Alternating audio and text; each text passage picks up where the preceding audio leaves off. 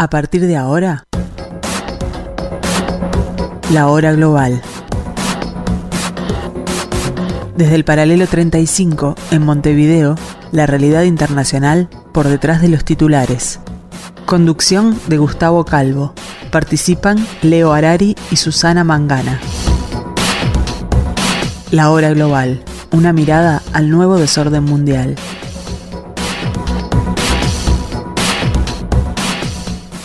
Muy buenas tardes amigos, bienvenidos. Bienvenidos a este jueves 30 de diciembre del 2021.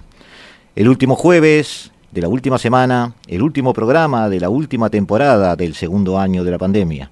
Aquí con ustedes en este pedacito de la tarde de Radio Mundo en el 1170M de vuestro dial, comienza la hora global y vamos a, en este caso particular, en este programa en particular, eh, utilizar el tiempo en reflexiones, en reflexiones de quienes forman parte de la familia de la hora global, respecto a este mundo, a este nuevo desorden mundial, del que somos testigos día a día con cada nuevo giro del planeta.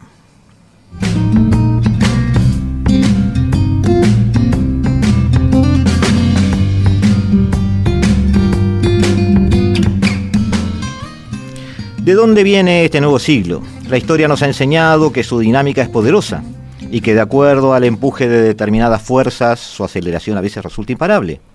Más allá de años puntuales donde se ralentiza el cambio, casi como si se entrara en una escena cinematográfica en cámara lenta. Cuando nos alejamos vemos la velocidad creciente de las mutaciones, casi darwinianas de nuestra realidad, las evoluciones, las marchas atrás, en algunos casos, incluso las reediciones de modas, actitudes o ideas pasadas. Las fuerzas del cambio son casi siempre giros psicológicos a nivel de las sociedades. Cambios de humor provocan revoluciones. El siglo XX fue testigo de la construcción de mitos geopolíticos durante todo el siglo. Mientras que el mundo se suicidaba cada 20 años, la muerte de la racionalidad de la ilustración y el sumiso transitar de la humanidad detrás de los flautistas que la guiaban a los ríos ideológicos para que se ahogaran en ellos. El planeta se convierte en un puzzle de estados, luego en una colección de naciones y llegamos a una sociedad global a pura evolución, no revolución, como propone el mito. El siglo XX nos abandonó caminando a 120 kilómetros por hora, ya maduro, despojado de inocencia a base de guerras, lanzando las utopías al contenedor de la basura y creando el hombre posmoderno. Ante el fracaso del modernismo con su mano racional, desarrollista, científico, rupturista con el pasado, pero sobre todo revolucionario, relativista al máximo, el péndulo volvió a moverse.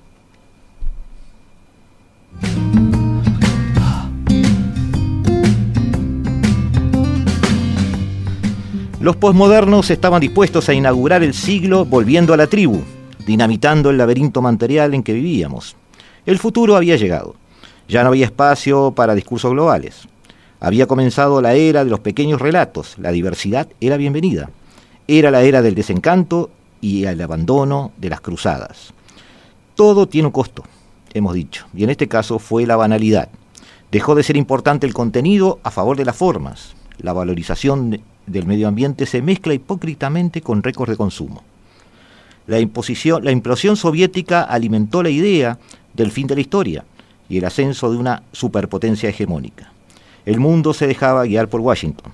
Pero el 10 de febrero del 2007, 16 años después de disolverse la URSS, un Nobel Vladimir Putin tomaba el micrófono en la Conferencia Internacional de Seguridad de Múnich y anunciaba que Rusia no reconocía el mundo unipolar y no renunciaba a la política exterior independiente que había sostenido luego de más de mil años de historia.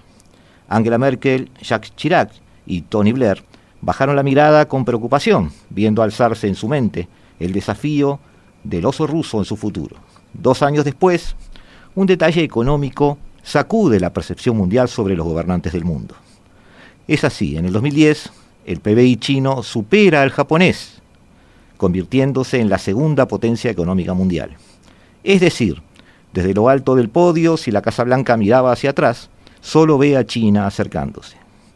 En marzo de este año, del año 2021, en una gélida Anchorage, en Alaska, el canciller de una debutante administración estadounidense, Anthony Blinken, tragaba saliva mientras el funcionario diplomático chino, Yang Jianqi, le miraba a los ojos delante de la prensa internacional y le decía, Estados Unidos no representa al mundo.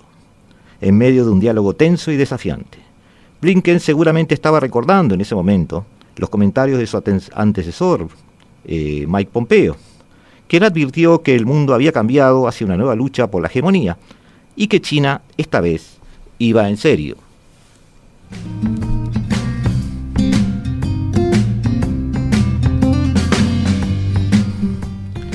Los meses que siguieron fueron testigos de una carrera frenética de Biden y Blinken por confirmar todas y cada una de las decisiones de Donald Trump en materia exterior sobre los conflictos secundarios para poder concentrarse en el Indo-Pacífico y lograr una vuelta al pasado en el escenario europeo con un bloque sólido enfrentando a Rusia, algo ya improbable. Sin pretender ser dramáticos, Washington parece acordar con la visión de Trump de que a largo plazo está luchando por su supervivencia. La posmodernidad hizo retroceder el dogmatismo, es cierto, pero al doloroso costo de dejar al ser humano suspendido en el vacío. Ese hombre despersonalizado, diluido en la masa, odiando el individualismo, autocomplaciente con sus defectos, es el que recibe la cuarentena obligatoria, la violencia, la distancia y la manipulación. Ni siquiera está allí la religión, en retirada y escondiéndose, para ofrecerle ese saber absoluto que le permitiría afrontar la realidad desde la esperanza, pensando que hay un sentido objetivo en el universo. Allí estuvo el gran error. Los pies de barro de las tradiciones son, en definitiva, pies sobre los que pararse. A falta de respuestas sobre hacia dónde avanzar cuando ya no hay enemigos comunes, se agregó el enclaustramiento inmerso en economías muertas que pintaron un escenario donde la alegría perdió su vigencia y hasta su recuerdo. Las potencias administradoras de este planeta fueron fieles a sí mismas, jerarquizando las ayudas, limitando los gestos solidarios para asegurar el blindaje de sus sociedades y no ejerciendo un liderazgo humanista, sino un autocrático, burocrático y egoísta.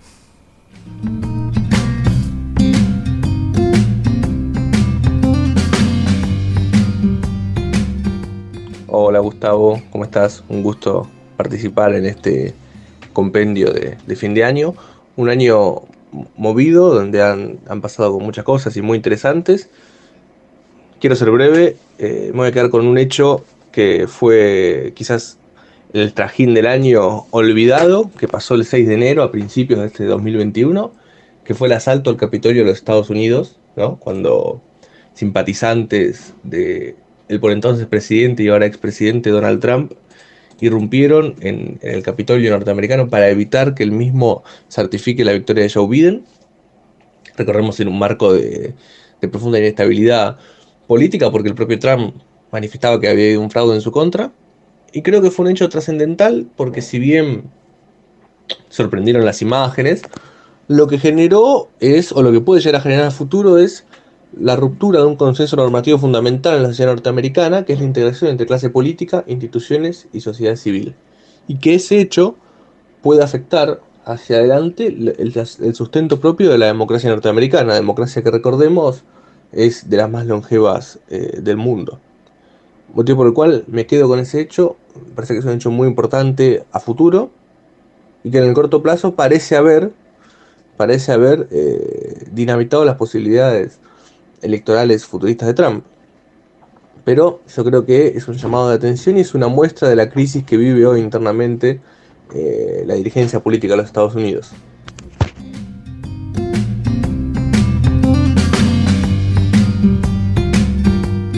Esta era la palabra de Agustín Sarubi, desde Buenos Aires, desde Argentina, técnico universitario en Relaciones Internacionales de la Universidad Nacional de Lanús, forma parte del grupo de jóvenes investigadores de la Universidad Nacional de La Plata, editor en la revista Relaciones Internacionales a Visión Global y colabora con el grupo de investigación Estela Sur. Estás escuchando La Hora Global, una mirada al nuevo desorden mundial. Estás escuchando La Hora Global, una mirada al nuevo desorden mundial.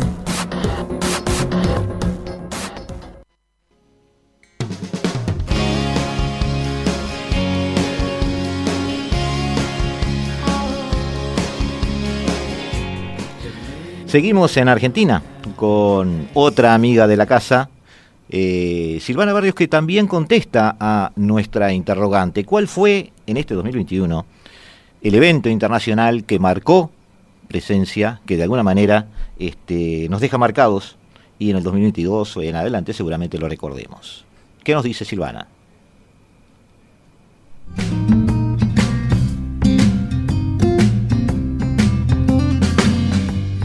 Hola Gustavo, ¿cómo estás? Y me parece que el evento del año fue la salida de tropas de Afganistán, eh, que fue el, evento a nivel internacional del año. Eh, bueno, por todo el ruido que causó, las comparaciones que, se produjeron con eh, la salida de, las tropas de Afganistán y la toma de la embajada de Estados Unidos en, la, cuando fue la revolución islámica de Irán o cuando se escapan eh, también los empleados de la Embajada de Estados Unidos en Vietnam, son como imágenes históricas que quedaron y bueno, como marcan un occidente que totalmente desinteresado y que hizo un desastre en Oriente. Eh, eso es como lo más trascendental, ¿no? A pesar de que pasaron muchas cosas a nivel internacional. No solo eso, pero yo remarcaría eso.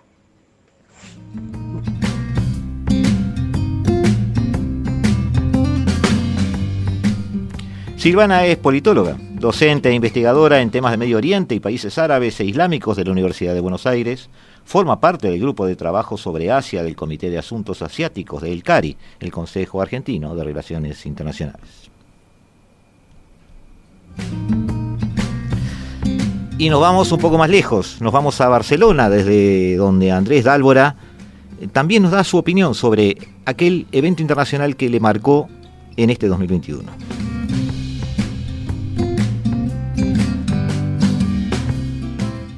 La noticia para el año 2021. ¿Qué año? Parece más una continuación de una temporada 2 del 2020 que, que otra cosa. Y desde las elecciones yo me voy a dejar llevar por mi eh, de formación profesional, porque perfectamente pues, se podría hablar de las de la vacunación, de cómo ha impactado, se podría hablar de mm, se podría hablar de cómo han surgido las nuevas variantes y el efecto que tiene eso, la disparidad de las vacunas, de las vacunas en el mundo y los problemas que nos generan con las variantes, o todo lo relacionado con COVID. Yo me voy a quedar con un problema económico que va a seguir en el 2022 y que ha empezado y no sabemos cuándo termina, que es la inflación en el 2021. Eh, muchos países, nosotros que somos uruguayos y estamos acostumbrados a vivir con tasas de inflación altas para lo que es el mundo, tal vez no lo tenemos tan en cuenta, pero yo que vivo en otras partes del mundo, no acostumbrados a niveles altos de inflación, vivir los, picos de inflación que se están observando tanto en la zona euro como en Estados Unidos, es un tema que preocupa y es un tema que va a llevarnos un tiempo saber cómo se va a determinar. La inflación es un problema que una vez que arranca es muy difícil de controlar somos un país que sabemos lo que es eh, vivir con inflación alta. Nunca la logramos bajar de cierto rango. Tenemos al lado un país que tiene un problema crónico de inflación, pero la situación que creó el COVID, la verdad, nos ha llevado al mundo, ha llevado a, niveles de inflación nunca antes vistos y con los problemas que va a generar, porque el problema principal aquí es si esta inflación llega como algo, como un resultado de una mezcla de lo que ha sido lo que se llaman los cuellos de botellas a nivel de producción y de las políticas expansionistas que se han tenido en todo el mundo a, raíz de la COVID, y es algo que termina diluyendo, o el problema que varios economistas dicen que puede pasar, que pasa si los agentes empiezan a internalizar las eh, proyecciones de inflación como algo permanente y por lo tanto pedirán que las cosas ajusten en función de lo que esperan de inflación. Y ahí entramos en algo que en Uruguay es hiper conocido como es el espiral de precios y salarios, que es tan difícil de eliminar una vez que empiece. La inflación fue durante mucho tiempo un gran problema en el, en el siglo XX, fue controlada en su momento a nivel mundial y ahora estamos viviendo las inflaciones más largas, más altas de los últimos 30 años en el mundo desarrollado. Vamos a ver qué efectos es un tema, es un tema que si no fuera por el por el COVID que se roba todas las todos los focos, sería un tema muy importante en, en la agenda internacional. Veamos cómo afecta esto en el 2022, 23 y 24. Andrés es economista, egresado de la Universidad Ort. Durante ocho años se desempeñó como asesor de negocios internacionales en la Unidad de Asuntos Internacionales del Ministerio de Ganadería, Agricultura y Pesca, especializándose en el comercio de bienes agrícolas. Participó en las negociaciones Mercosur Unión Europea, Mercosur EFTA, Mercosur Canadá y Mercosur Corea, siempre en el área de negociaciones de bienes agrícolas. Es profesor de la Universidad Ort en materia de comercio internacional y política internacional.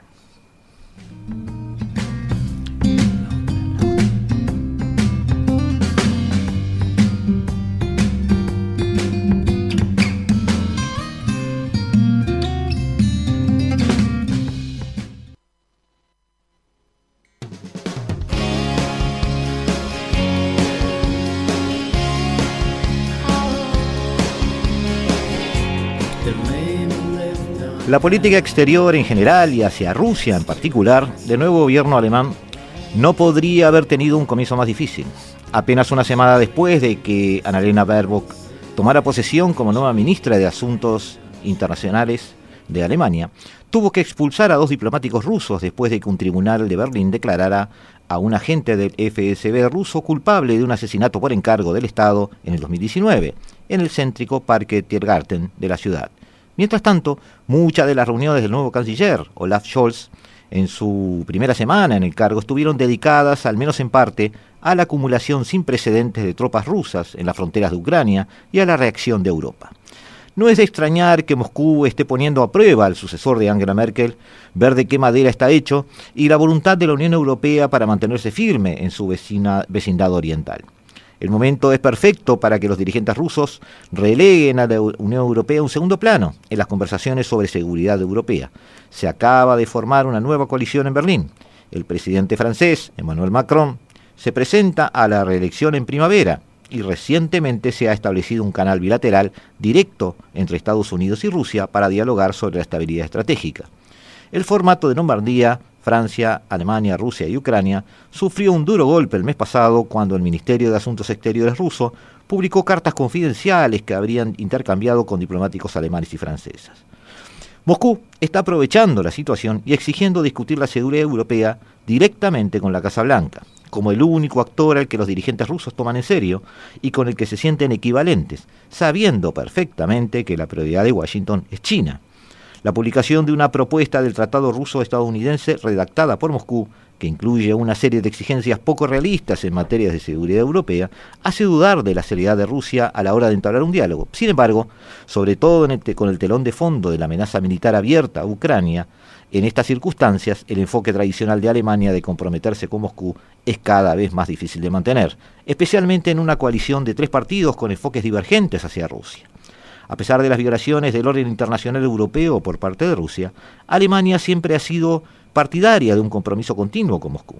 Aunque las propuestas del entonces presidente ruso Dmitry Medvedev sobre un nuevo orden de seguridad europeo a partir del 2009, estamos hablando de hace ya más de 10 años, fueron recibidas con escepticismo, Merkel y su asesor de política exterior, Christopher Hügen, idearon la iniciativa Meseberg como respuesta. Cuando las medidas de disuasión se hicieron necesarias, Alemania abogó por respetar los acuerdos existentes, como el Acta Fundamental OTAN-Rusia del año 97, y prefirió estacionar tropas rotativas en lugar de permanentes en los Estados miembros del este de la Alianza Atlántico. Este enfoque a menudo causó frustración entre los vecinos del este, cuyas advertencias antes de la guerra en Georgia, la anexión de Crimea y la guerra del Donbass se percibieron en Berlín como profecías infundadas sobre el apocalipsis hasta que el 2014 despertó a todos. Subestimar la voluntad de Rusia de actuar militarmente no es un error que Alemania vaya a cometer dos veces, pero ahora carece de la contrapartida de compromiso diplomático que tenía antes, ya que Moscú no muestra ninguna voluntad de entablar conversaciones directamente con Berlín. Al mismo tiempo, la nueva vieja política sobre Rusia, de la llamada coalición semáforo, formada por el Partido Socialdemócrata, el Partido Democrático Libre, los liberales, y los verdes, está todavía en proceso de elaboración y refleja las diferencias y los diferentes enfoques, sobre todo de los tres partidos. Tras intensos debates sobre el mejor enfoque hacia Rusia, eh, entre el enfoque normativo respaldado por los verdes y en cierta medida por los demócratas libres, y el enfoque orientado al compromiso respaldado por los socialdemócratas, se encontró un lenguaje que se considera satisfactorio para todos. Aunque es más afiliado, eh, más afilado, perdón, que el lenguaje de los anteriores acuerdos de la coalición, sigue existiendo alguna diferencia dentro del gobierno. El énfasis en los derechos humanos y el rechazo del gasoducto Nord Stream 2 por parte de los verdes es un gran escollo para dialogar son difíciles de cuadrar con el legado de la Osteopolitik de Willy Brandt y el apoyo al gasoducto por parte de los socialdemócratas, por ejemplo. Además, la cuestión de una política de seguridad creíble hacia Rusia sigue sobre la mesa. El líder de los verdes, Robert Hadbeck, ha sido muy criticado por su apoyo al suministro de armas defensivas a Ucrania, uno de los problemas en la mesa de negociación. Aunque los verdes se han movido hacia el centro en términos de política de seguridad, su escepticismo respecto al concepto tradicional de disuasión permanece al igual que en el ala izquierda de los socialdemócratas. Cómo abordar el gasoducto Nord Stream 2 en caso de una invasión rusa a Ucrania será la prueba de fuego para que la nueva coalición demuestre que su política sobre Rusia es más que la suma de sus partes.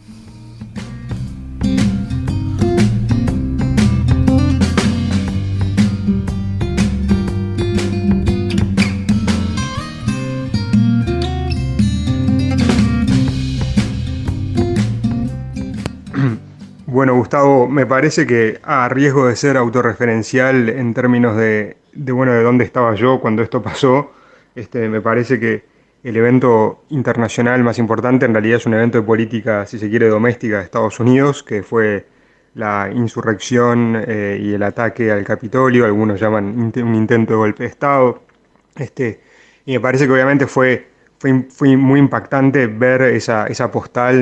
Eh, a días de la, transición en, Estados Unidos eh, el 6 de enero de 2021 y al mismo tiempo este, lo, que más eh, llamativo o lo, que llama más la atención es digamos la, la posvida que ha tenido este fenómeno que no ha sido, que no ha sido el parteaguas que algunas personas decían que, sería, ¿no? Es decir, que en, el, en, la postrimería inmediata era, bueno, está, esto va a marcar un antes y un después, este, va a marcar, un, si se quiere, el ostracismo político, de, no necesariamente solamente de Trump, sino de, su movimiento, y a un año prácticamente de, los hechos, podríamos decir que el movimiento que llevó este, a esos manifestantes a... Eh, a ingresar al Capitolio y a tratar de, subvertir el, conteo de la elección, este, la certificación del, resultado electoral, este, ese movimiento está vivito y coleando y va a ser una fuerza viva este, en, en las elecciones del año que viene, de 2022, en Estados Unidos. Un abrazo grande para vos y para toda la audiencia de la hora global. Si me das una yapa, diría que eh, hay un proceso, más que un hecho, hay un proceso que se está dando en muchos países eh, del mundo, especialmente en países de lo que podríamos llamar el mundo en vías de desarrollo o el mundo no desarrollado, que, eh, se visibilizó mucho este año y que va a ser, me parece, cada vez más importante, que es toda la búsqueda de minerales este, y materias primas vinculadas a la eh, economía de la, energía renovable. Este, hubo algunas, eh, algunos reportajes interesantes sobre lo que está pasando en, el Congo especialmente. Este, bueno, se ha hablado bastante también del litio en el caso de Bolivia, ¿no? Este, entonces, bueno, me parece que ese es un, más que un hecho, es un proceso que, creo que adquiere, adquiere mayor visibilidad este, en el contexto de que las, las renovables también adquieren mayor visibilidad en la cobertura sobre sobre el cambio climático y, el futuro de la, de la energía. Y me parece que ese también es un, es un hecho súper importante de este año, de, digamos, de cómo, cómo se ha, eh, cómo ha cobrado notoriedad eh, esta realidad de, esta nueva economía extractiva, que no necesariamente es totalmente nueva, pero que me parece que en este 2021 quedó mucho más a la luz del día eh, que lo que sabíamos hasta ahora. Así que bueno, un abrazo grande para vos y para toda la audiencia.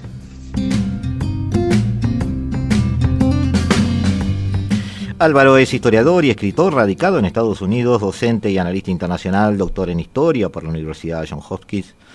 Eh, actualmente es profesor de la Universidad de Colorado. Y antes de irnos a la pausa, eh, recibimos a una querida amiga de la casa que también opina sobre esto, periodista que trabaja directamente en terrorismo y proxy wars en Arabia Saudita, Estados Unidos, Irán y Pakistán, India, etc. Trabaja en Naciones Unidas sobre temas como migración, cambios climáticos y derechos humanos originaria de Pakistán, María Ahmad, con ustedes.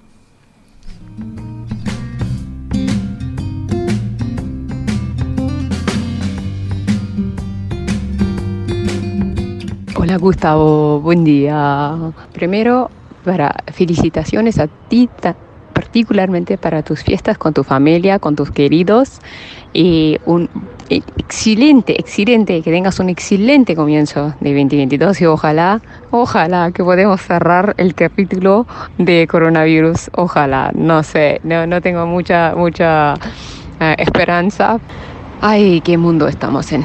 Pero para cerrarlo hay que, es importante aprender que nosotros todos estamos conectados y hay que cuidar entre nosotros todos para terminar este capítulo. Primero eso, nosotros personalmente, para mí la cosa que pasaron, obvio era Afganistán, coronavirus y el impacto no como coronavirus en general, pero coronavirus y su impacto en el mundo menos desarrollado, más pobreza, un impacto eh, en, en la migración del mundo con COVID, peoró muchísimo la situación de vulnerabilidad de gente en general, pero también los migrantes, ya migrantes, todas las categorías que son bajos de migrantes, son migrantes como que dicen, migrantes en la situación irregular, migrantes que son refugiados, migrantes que son mujeres, ¿no? Porque en este año vimos que la migración feminizó muchísimo, habían muchas mujeres muchas que están llegando con los niños que no tienen trabajo y etcétera y hay como son muy vulnerables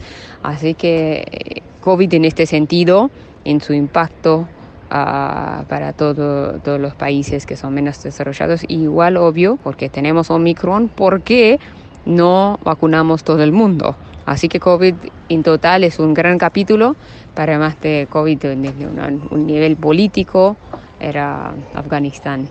Capaz que es mi, es mi opinión, porque yo soy más cerca de eso, esa región, pero para mí este era así. Bueno, te mando un abrazo gigante y espero que un día en 2022 podemos tener un café, una charla, como una charla con tranqui, como una charla típica uruguaya, que es donde sentamos y charlamos para un par de horas, ¿vale?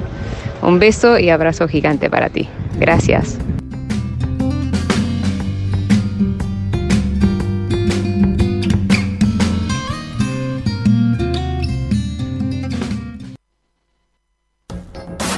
Estás escuchando La Hora Global, una mirada al nuevo desorden mundial.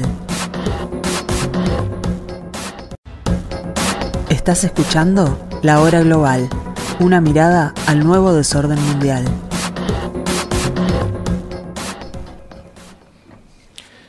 Bueno, estamos ya llegando al tercer bloque de este último jueves, de esta última semana, de este último programa de la última temporada del segundo año de la pandemia, el 2021.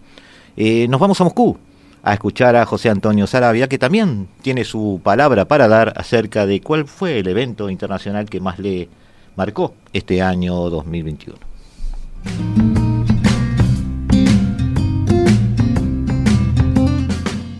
Considero que el evento internacional que más relevancia tuvo y tiene en este año es el reciente conflicto que se ha vuelto de nuevo caliente después de más de cinco años entre Ucrania y Rusia, que por el momento está siendo una mera retórica avivada por Occidente, que cada día revela nuevos datos a su parecer temibles y peligrosos sobre los movimientos de Rusia en la frontera.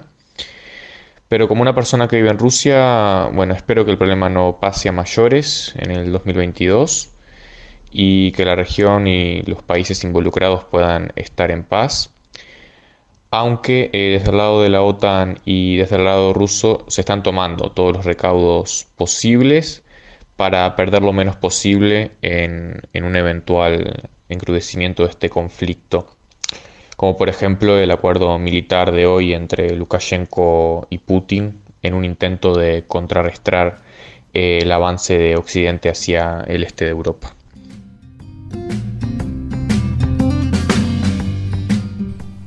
Licenciado en Humanidades, opción Historia por la Universidad de Montevideo, estudiante de segundo año de una maestría en Historia de Rusia en la Universidad Rusia de la Amistad, de los pueblos de Moscú, investigador sobre las relaciones diplomáticas entre Uruguay y la Unión Soviética, José Antonio Sarabia desde Moscú, donde reside, nos envió este detalle de su visión sobre cuál fue el evento internacional que más marcó o más le marcó en este 2021.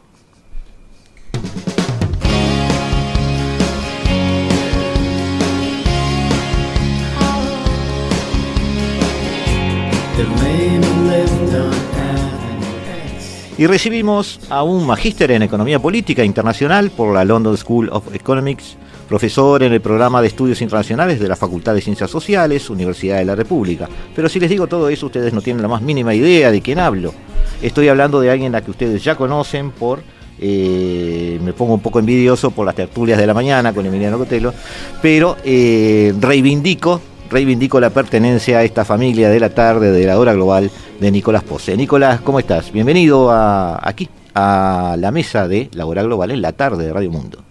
Buenas tardes, Gustavo. Muchas gracias por la invitación. Siempre es un gusto estar acá para charlar de, asuntos internacionales, compartir ideas, interactuar con la audiencia. Así que bueno, es, un placer estar acá. yo te he sentado aquí esta tarde para, este, de alguna manera, provocarte toda esta media hora que queda. La idea es tirarte un montón de ideas mías, eh, algunas totalmente locas, otras sacadas de por ahí, pero la idea es que tú con tu sapiencia me bajes a tierra. Eh, si te parece, empezamos a recorrer el mundo, a ver qué nos dejó este 2021. Lo he separado un poco por regiones porque fue un año movido, o me parece a mí. Fue un año movido, fue un año en el que parecía que salíamos de, la pandemia, que fue un poco lo que marcó la agenda internacional desde los inicios de este fenómeno. Finalmente. No, salimos de nada y entramos en un montón de cosas. Y la audiencia recordará que charlamos hace ya unos cuantos meses sobre la dimensión internacional de este fenómeno. Por un lado, las, las tendencias, los incentivos bien claros, bien marcados de los gobiernos nacionales de priorizar sus propias poblaciones en la vacunación, pero por otro, el hecho de que este es un fenómeno global. En la medida que no se logra una cobertura universal de, la población este, respecto a, a, la pandemia, bueno, nos podíamos enfrentar a situaciones como la que actualmente estamos atravesando. Una nueva cepa que se origina en África y que vuelve a poner en jaque, en jaque Europa y en los Estados Unidos.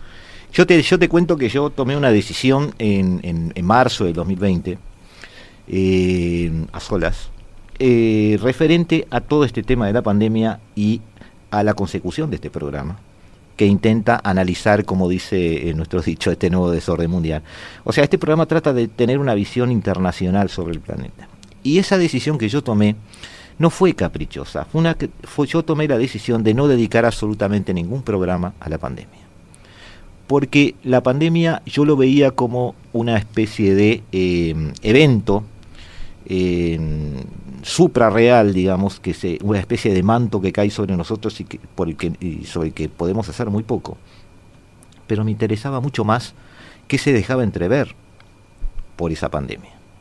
Y yo creo que, estuve bien en eso porque hemos recorrido todo este año y parte del año pasado analizando temas que son consecuencia de la pandemia y otros temas que no son consecuencia de la pandemia, aunque la gente piense que sí, que simplemente lo que hizo la pandemia fue dejarlos ver, dejarlos surgir, correr el telón. Bueno, de hecho hay una hipótesis muy fuerte en la literatura de relaciones internacionales sobre la aceleración de fenómenos Mm. precedentes a partir de la pandemia. Y tú sos, tú sos un privilegiado, porque el único programa que tuvo que ver con la pandemia fue el programa donde analizamos contigo el tema de las patentes. En dos años de programa de la hora global fue el único programa que eh, relacionamos con la pandemia. En el resto de los programas hablamos de eh, eventos internacionales, relaciones internacionales y, como tú decís, procesos que la pandemia aceleró, pero los procesos son importantes en sí mismos. Por ejemplo, vamos a arrancar un poquito si te parece, porque viste que en radio acá el tiempo no, no es de oro, es de platino. Este, yo me lo dividí el mundo en partes, porque este mundo está dividido en partes por sus comportamientos, por sus estratos culturales, por sus estilos políticos y económicos y sociales de encarar la realidad. Eh, me gustaría, si estás de acuerdo, empezar por Europa. Un primer punto que yo me puse en, Europa es eh, cómo aparece en este 2021 Europa eh, viéndose a sí misma y no decidiendo o, no sabiendo hacia dónde está su destino, viéndose un poco presa entre las políticas de una administración este, norteamericana, una nueva administración norteamericana, y la presencia de Rusia. Antes de Biden veíamos una Angela Merkel eh, cercana a tratar de dialogar más con Putin. Este, a la vez, una Europa que parece que no sabe cómo hacer negocios con China y a la vez formar parte del grupo de países que la va a contener. Eh, que depende energéticamente de proveedores que antes eran colonias y hoy sus son sus adversarios. O llámese Irán, toda la zona del Cáucaso, Argelia misma. Eh, bueno, Rusia no era colonia, pero de alguna manera tenían un pasado común en algún en algún momentito de la historia. Este, tú me habías mencionado en alguna charla previa que el Brexit de alguna manera sigue presente. Es, muy, es un evento muy interesante para, para analizar, porque el Brexit está como mutando en cuanto a sus consecuencias. Este, yo me hice un punteo acá sobre los liderazgos que aparentemente se han diluido, como el de Merkel que se retira, Macron que no sabemos si va a seguir allí, este, y la pandemia que sigue ralentizando su ritmo económico en algo que era eh, eh, el, cerebro del mundo, ¿no? Este, ¿Tiré, muy, muy abajo la, imagen de Europa o no es así? Bueno, a ver, si nos retrotraemos a... No, no fui optimista. pero en una mirada, no de largo plazo, pero sí una mirada, si se quiere, dos años para atrás. Retrotraernos al, al inicio de la pandemia está bien. Europa estaba realmente muy complicada. Este, los focos más grandes iniciales se dieron en países como Italia, como España, que ya venían extremadamente golpeados por fenómenos que se habían dado una década atrás. El, efecto en la eurozona de la llamada crisis global. En Europa se llegaron a plantear hipótesis de una posible desintegración frente al inicio de la pandemia. Yo no sé si tú recordás, Gustavo, las restricciones nacionales de países como Alemania, como Austria, a la exportación de mascarillas, de insumos sanitarios básicos a países como Italia. Sí, yo escribí un, te cuento que escribí un, después te lo paso, una especie de editorial o nota sobre, que se llamó La mascarilla de los estados, eh, justamente a principios de 2020, viendo eso, y le agrego algo más que, para apoyar lo que estás diciendo y ya no te interrumpo más. Eh, estoy empezando a recordar esa vergonzante negociación por el presupuesto dividido entre frugales y mestizos. Una frase muy fuerte para tratarse de Europa. Pero a ver, tomando eso como punto de partida, Europa resolvió durante 2020 uno de sus principales desafíos, que era cómo financiar la respuesta a este fenómeno que estaba golpeando nuevamente a los países del sur, a los países mestizos, como tú decías. Y Europa lo resolvió generó un paquete de recuperación por un monto enorme de dinero que implicó a su vez la decisión de emitir deuda comunitaria, lo cual tiene un conjunto de implicaciones mucho más amplias para la política monetaria, para el rol del euro en el mundo.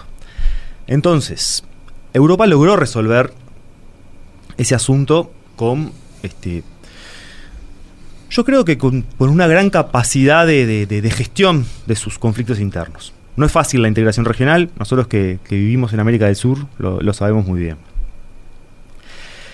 Europa también había empezado a, discutir la posibilidad de tomar un camino más autónomo en política externa, motivada sobre todo por lo que fue la política exterior de Trump. Yo creo que ahí el, el, foco o el eje no es tanto Rusia, sino que es China, cómo Europa se posiciona hacia China.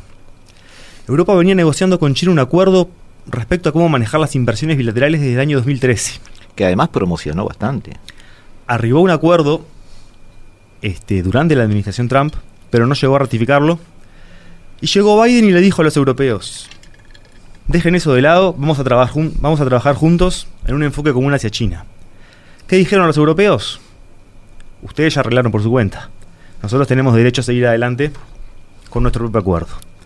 ¿Dónde está trancado actualmente ese acuerdo? En el Parlamento Europeo, como Mercosur Unión Europea.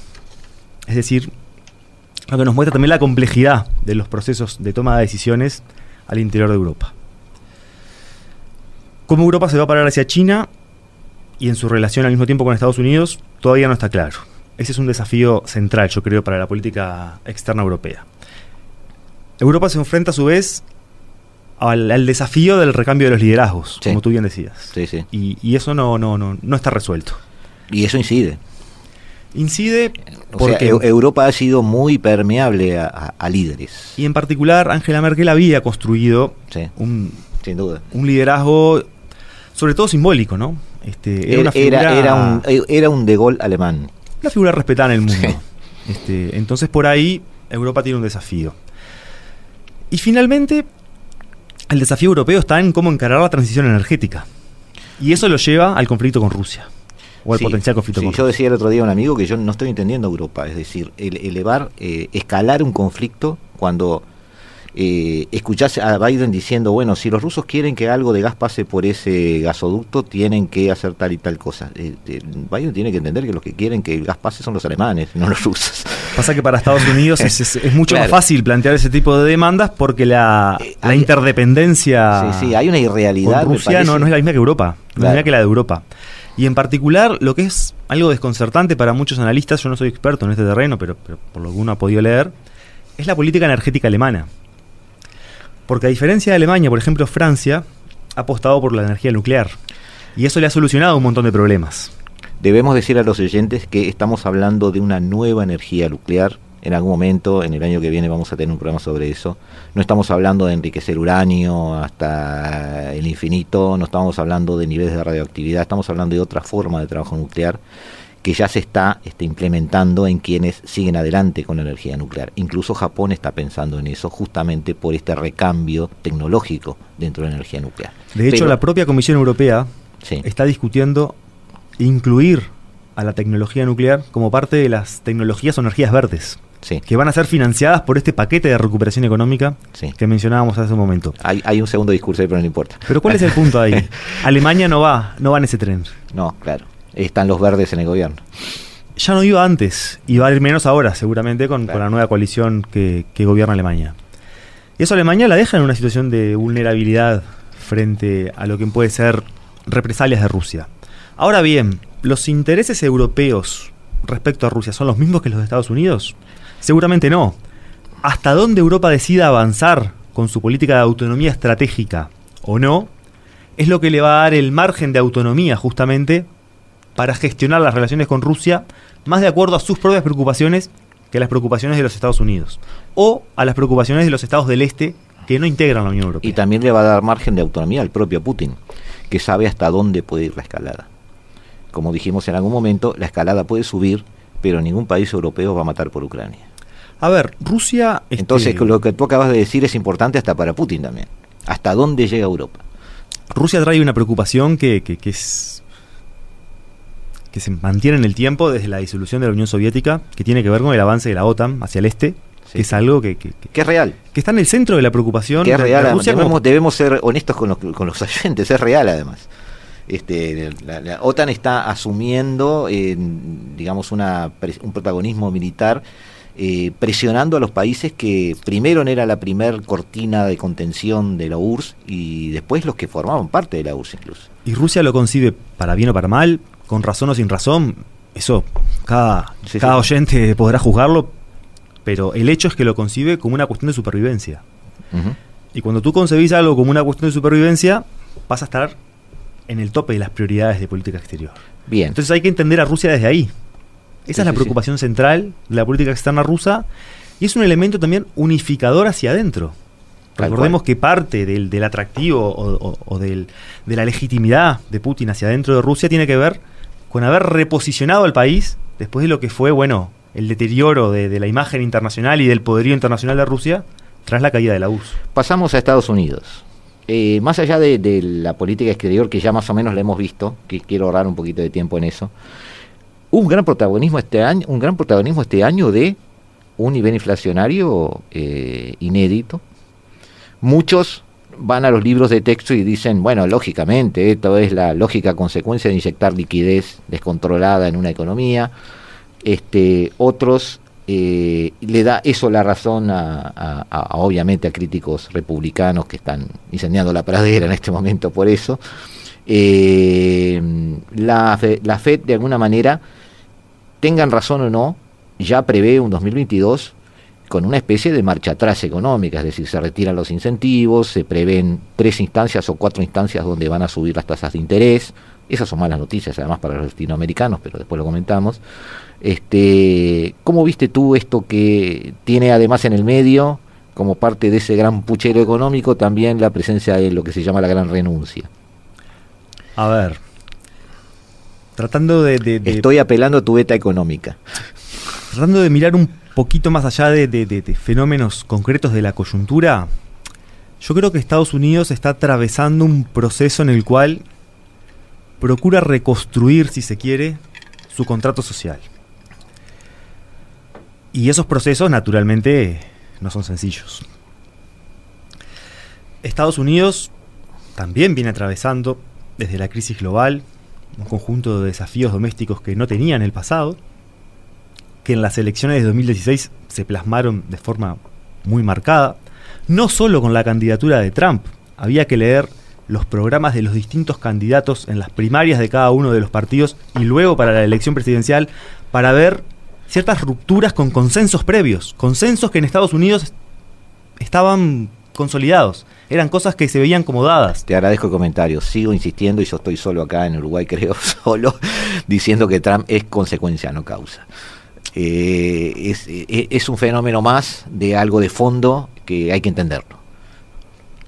Entonces, si uno ve que hay determinados consensos que se empezaron a romper, que se empezaron a resquebrajar y que se profundizaron durante la presidencia de Trump, que fue una presidencia atípica, por, decirlo menos, un, colaborador este, mencionaba antes de nuestra charla la insurrección en el Capitolio. No fue un hecho menor, todavía está muy presente eso en, las dinámicas de política doméstica estadounidense. Sí, sin duda. No se sabe cómo cierta parte del, Partido Republicano va a posicionarse de acá hacia adelante respecto al, juego democrático, respecto a cómo va a seguir funcionando la democracia estadounidense. Y en ese marco Estados Unidos está, veo yo, intentando reconstruir su, su contrato social con un montón de dificultades, con una ausencia de consensos hacia dónde ir, si bien hay cierto acuerdo en que algunas cosas que se hacían en el pasado ya no funcionaban, no se sabe muy bien, o no hay consenso sobre cómo reconstruir las relaciones entre el Estado y el mercado, entre las personas que ocupan distintos roles en la sociedad, en fin. Y eso se ve a su vez atravesado por fenómenos de coyuntura. Por ejemplo, el hecho de que la mayoría este, legislativa del gobierno es, es muy débil, por lo que cada intento de reforma este, se enfrenta a, arriba. a obstáculos muy grandes.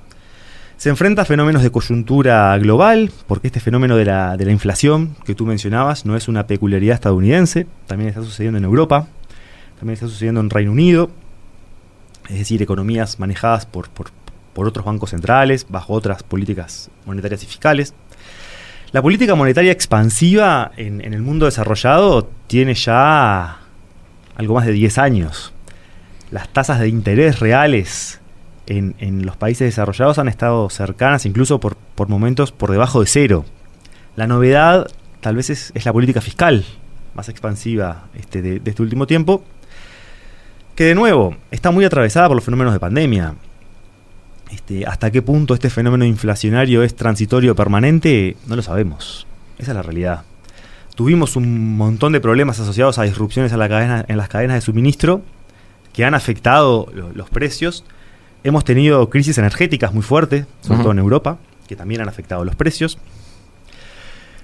Entonces realmente no sabemos hasta qué punto son fenómenos coyunturales o estructurales. Pero lo cierto es que en Estados Unidos, en parte también en Europa, uno ve intentos de reconstruir determinadas reglas básicas de, convivencia y entendimiento de la sociedad que naturalmente se enfrentan a un montón de obstáculos, porque no son procesos sociales sencillos. Eh, Nicolás, eh, veo por ahí Eduardo Rivero dando vueltas, así que me estoy acelerando porque si no me, me sacan a la fuerza del estudio.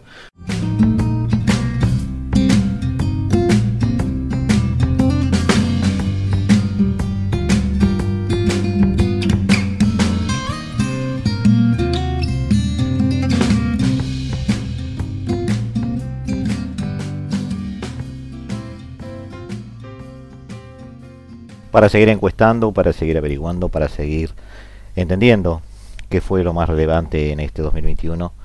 Eh, escuchamos desde acá, desde Montevideo, desde el paralelo 35 también, eh, la opinión de Rodrigo Melgar, que nos ha acompañado en muchos de los programas de la hora global.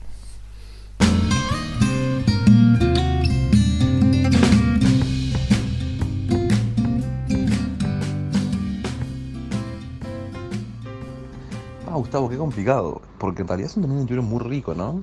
Yo igual me inclinaría naturalmente por Afganistán, ¿no? De alguna manera fue el final de, mm, toda una era, ¿no? Una era inaugurada con, el 9 del 11 y la guerra contra el terror, digamos, o sea, mm, eh, digamos, inaugurada por George Bush, ¿no? Por, por Bush Jr.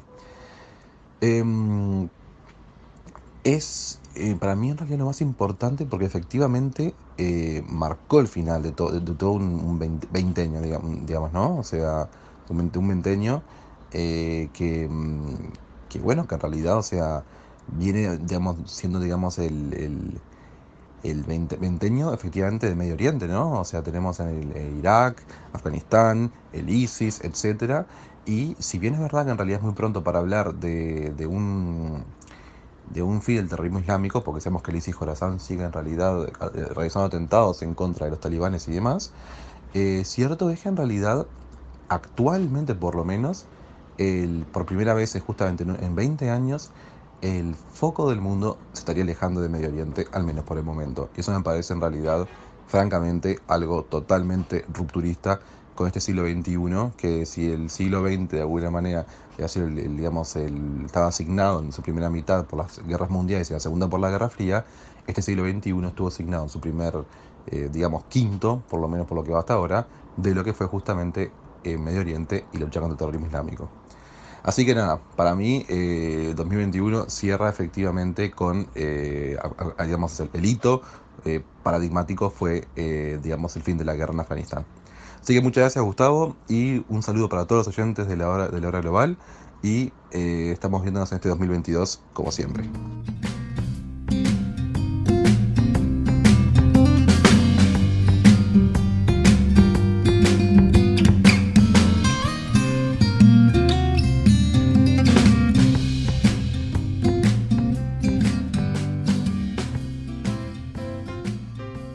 Y desde aquí nos vamos a girar y trasladar al otro lado del mundo para desde Osaka escuchar la voz de Carolina García, quien nos explica cuáles son los elementos o el evento eh, que va a marcar este 2021, también pensado desde un punto de vista geopolítico.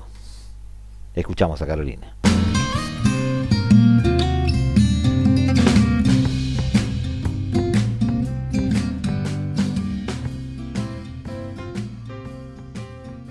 Hola, les habla Carolina García desde Osaka, Japón. Eh, y bueno, para mí el evento más trascendente del año 2021 debo decir que es la alianza AUKUS. Eh, para quienes no recuerdan de qué se trataba, eh, el 15 de septiembre de este año, 2021 todavía, los líderes de Australia, Reino Unido y Estados Unidos habían anunciado el establecimiento de la AUKUS, que por sus siglas en inglés hacen referencia a los países miembros. La misma es una asociación de seguridad trilateral mejorada. Eh, el histórico acuerdo al que el primer ministro australiano Scott Morrison se refirió como una asociación para siempre, permitirá una cooperación mucho mayor en ámbitos como la seguridad, defensa, tecnología e industria. Eh, y todo esto con el objetivo de plantar cara a China en el Indo-Pacífico. La iniciativa principal de AUKUS es el desarrollo conjunto de un nuevo submarino de ataque de propulsión nuclear para Australia y sin dejar de lado las implicaciones potencialmente significativas que trae para la defensa de Taiwán en el mar del este y del sur de China. Desde mi punto de vista, esta alianza marcará un antes y un después en el ámbito de la seguridad y defensa internacional. Lo inédito ya no es el formar alianzas en materia de seguridad y defensa, pero sí en la carrera armamentística que se está llevando a cabo en el Indo-Pacífico. La relevancia del desarrollo de nuevo equipamiento militar a base de propulsión nuclear con capacidad de aguantar largas trayectorias. Si bien sabemos que el derecho a la defensa del territorio nacional es incuestionable, la cuestión ahora es la defensa del territorio aliado o amigo, que es el caso de Taiwán. Tampoco olvidemos a los países del Quad, es decir, Japón, Estados Unidos, India y Australia, y que estos a su vez buscan aliarse con más países como Vietnam, Singapur y Corea del Sur. Con todo esto dicho, resta por ver qué deparará este próximo año 2022 para este escenario internacional.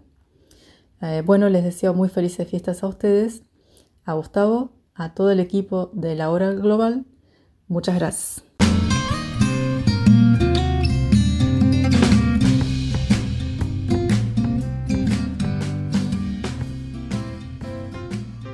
Vamos a saltar un poco el tema del Indo-Pacífico y, de China en general, porque ya hemos hablado de eso, además, y ya está muy presente en, los oyentes. Pero me interesa una reflexión final de unos pocos minutos sobre Latinoamérica.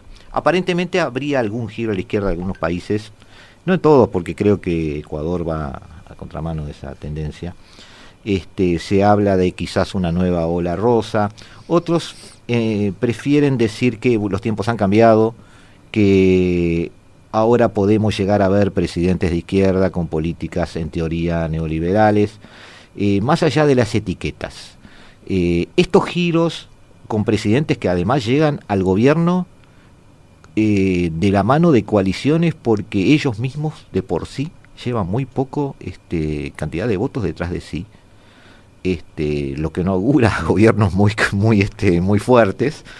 Este, ¿cómo, ¿Cómo ves todo, todo, esto? Es decir, está el, el, tema del antisistema yo creo que es, más un, discurso que una realidad, digamos, el sistema a nivel global eh, está buscando su perfeccionamiento y, mejorar sus deficiencias. Yo no creo que hoy, en el 2021 o 2022, eh, se esté pensando a nivel global de una reconfiguración general del sistema económico.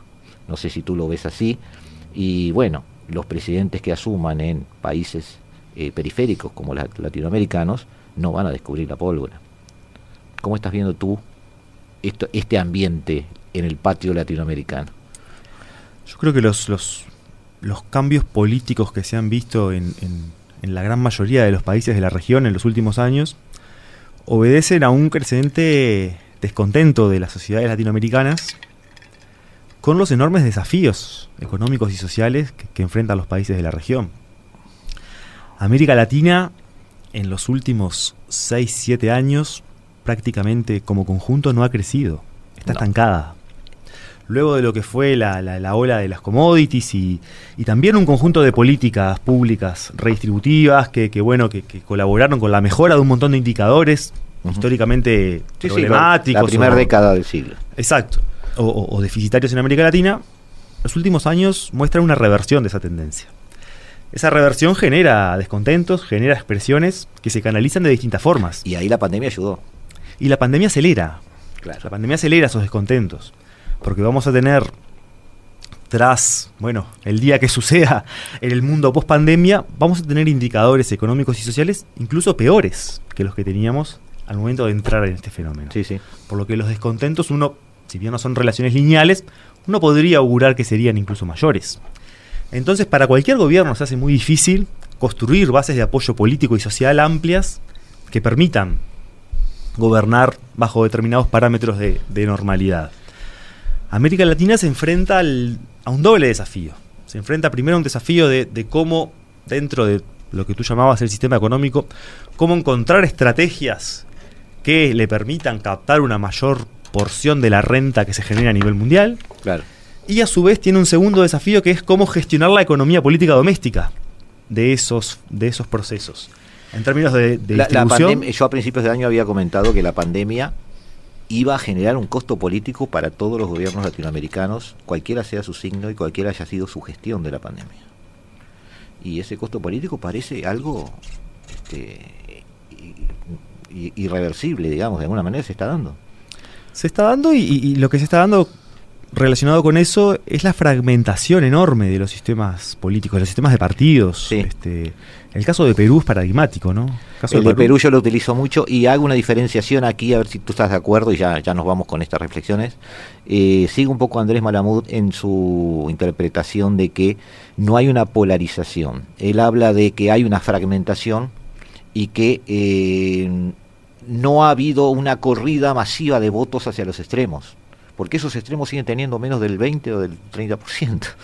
Lo que ha habido es una desintegración del centro, una fragmentación del centro. Entonces él diferencia entre fragmentación y polarización. Él no, no, adhiere al concepto de polarización, ha habido una fragmentación, lo cual hace eh, actores potenciales de llegar al gobierno a alguien que tenga un 18%, un 17% como Castillo o alguien que tenga un ¿cuánto fue que tuvo este eh, en Chile tuvieron un 30 y pico, ¿no? Creo. Este...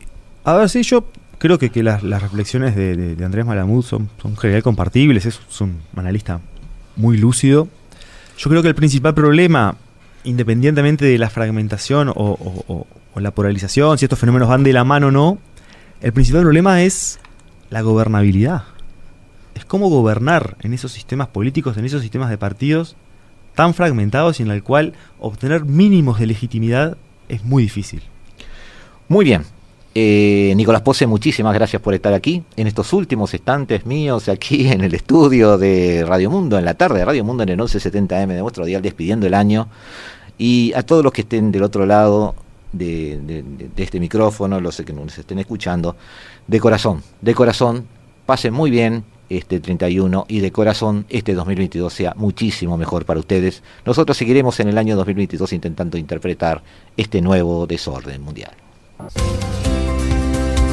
Desde el paralelo 35, la hora global.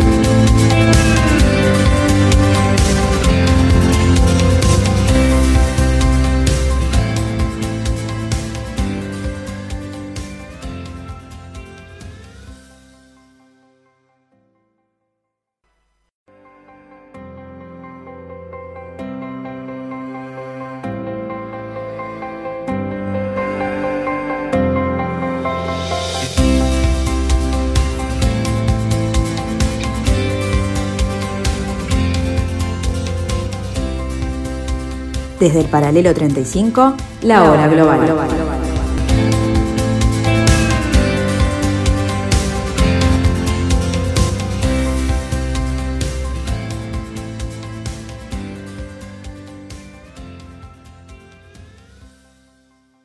A partir de ahora,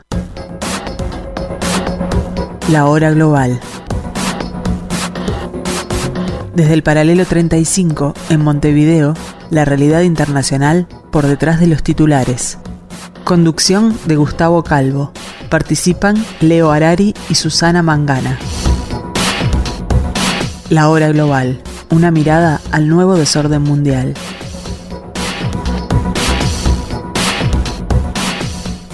Muy buenas tardes amigos, bienvenidos. Bienvenidos a este jueves 30 de diciembre del 2021. El último jueves de la última semana, el último programa de la última temporada del segundo año de la pandemia.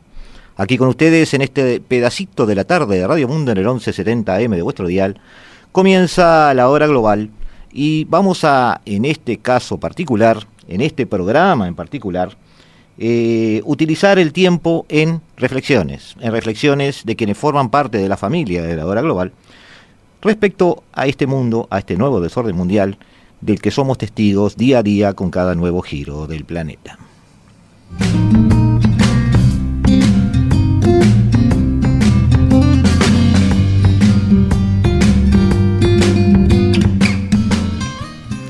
¿De dónde viene este nuevo siglo? La historia nos ha enseñado que su dinámica es poderosa y que de acuerdo al empuje de determinadas fuerzas su aceleración a veces resulta imparable. Más allá de años puntuales donde se ralentiza el cambio, casi como si se entrara en una escena cinematográfica en cámara lenta. Cuando nos alejamos vemos la velocidad creciente de las mutaciones, casi darwinianas de nuestra realidad, las evoluciones, las marchas atrás, en algunos casos, incluso las reediciones de modas, actitudes o ideas pasadas. Las fuerzas del cambio son casi siempre giros psicológicos a nivel de las sociedades. Cambios de humor provocan revoluciones. El siglo XX fue testigo de la construcción de mitos geopolíticos durante todo el siglo. Mientras que el mundo se suicidaba cada 20 años, la muerte de la racionalidad de la ilustración y el sumiso transitar de la humanidad detrás de los flautistas que la guiaban a los ríos ideológicos para que se ahogaran en ellos. El planeta se convierte en un puzzle de estados, luego en una colección de naciones y llegamos a una sociedad global a pura evolución, no revolución, como propone el mito.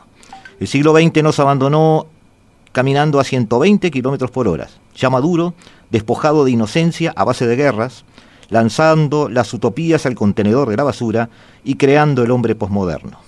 Ante el fracaso del modernismo con su mano racional, desarrollista, científico, rupturista con el pasado, pero sobre todo revolucionario, relativista al máximo, el péndulo volvió a moverse.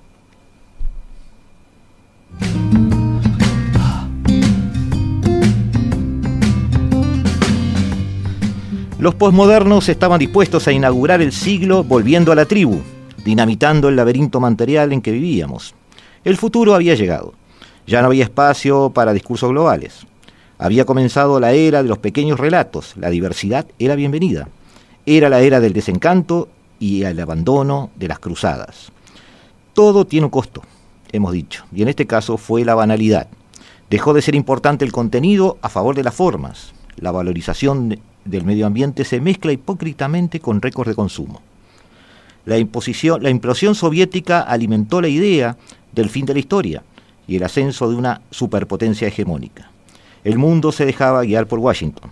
Pero el 10 de febrero del 2007, 16 años después de disolverse la URSS, un Nobel Vladimir Putin tomaba el micrófono en la Conferencia Internacional de Seguridad de Múnich y anunciaba que Rusia no reconocía el mundo unipolar y no renunciaba a la política exterior independiente que había sostenido luego de más de mil años de historia. Angela Merkel, Jacques Chirac y Tony Blair bajaron la mirada con preocupación, viendo alzarse en su mente el desafío del oso ruso en su futuro. Dos años después, un detalle económico sacude la percepción mundial sobre los gobernantes del mundo. Es así, en el 2010, el PBI chino supera al japonés, convirtiéndose en la segunda potencia económica mundial.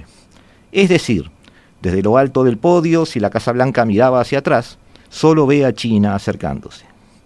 En marzo de este año, del año 2021, en una gélida Anchorage, en Alaska, el canciller de una debutante administración estadounidense, Anthony Blinken, tragaba saliva mientras el funcionario diplomático chino, Yang Jianqi, le miraba a los ojos delante de la prensa internacional y le decía, Estados Unidos no representa al mundo.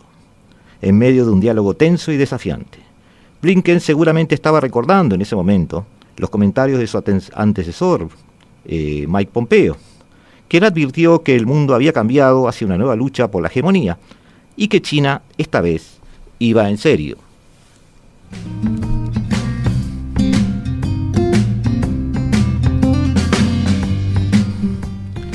Los meses que siguieron fueron testigos de una carrera frenética de Biden y Blinken por confirmar todas y cada una de las decisiones de Donald Trump en materia exterior sobre los conflictos secundarios para poder concentrarse en el Indo-Pacífico y lograr una vuelta al pasado en el escenario europeo con un bloque sólido enfrentando a Rusia, algo ya improbable.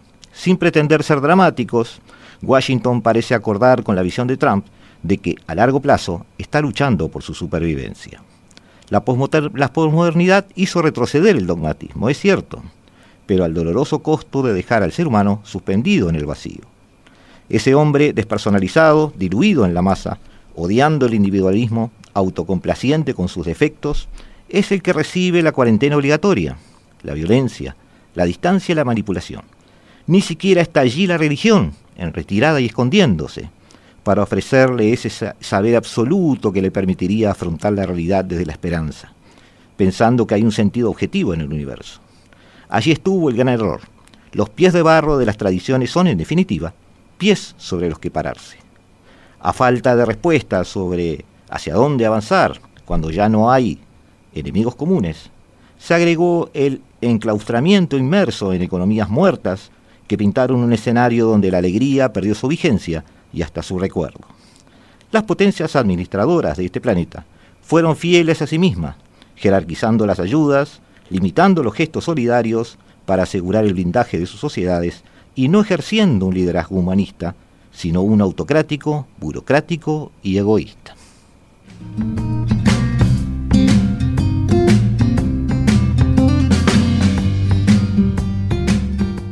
Hola Gustavo, ¿cómo estás? Un gusto participar en este compendio de, fin de año. Un año movido donde han, pasado muchas cosas y muy interesantes.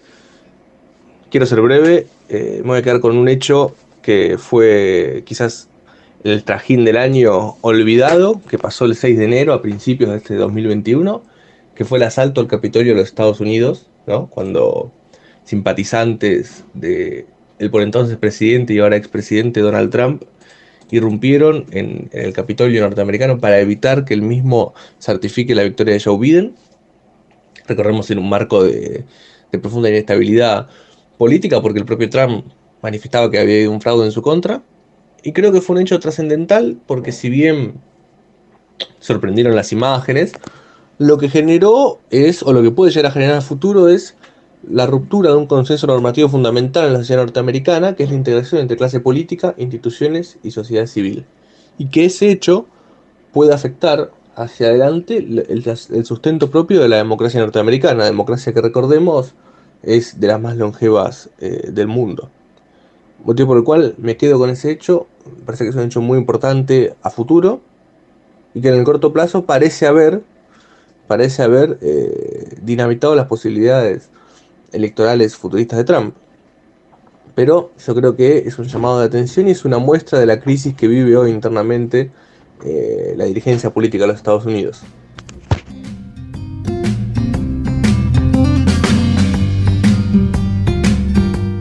Esta era la palabra de Agustín Sarubi desde Buenos Aires, desde Argentina, técnico universitario en Relaciones Internacionales de la Universidad Nacional de Lanús, Forma parte del grupo de jóvenes investigadores de la Universidad Nacional de La Plata, editor en la revista Relaciones Internacionales a Visión Global y colabora con el grupo de investigación Estela Sur. Estás escuchando La Hora Global, una mirada al nuevo desorden mundial. Estás escuchando La Hora Global, una mirada al nuevo desorden mundial.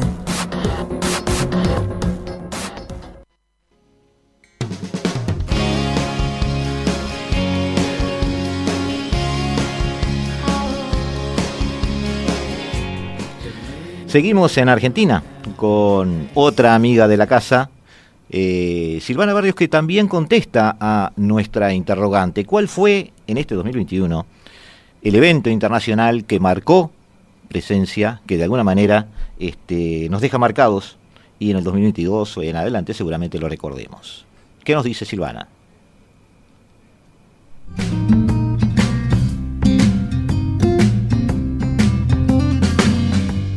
Hola Gustavo, ¿cómo estás?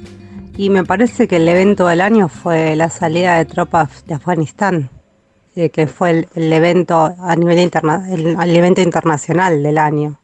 Eh, bueno, por todo el ruido que causó, las comparaciones que, se produjeron con eh, la salida de, las tropas de Afganistán y la toma de la embajada de Estados Unidos en, cuando fue la revolución islámica de Irán o cuando eh, se escapan eh, también los empleados de la embajada de Estados Unidos en Vietnam.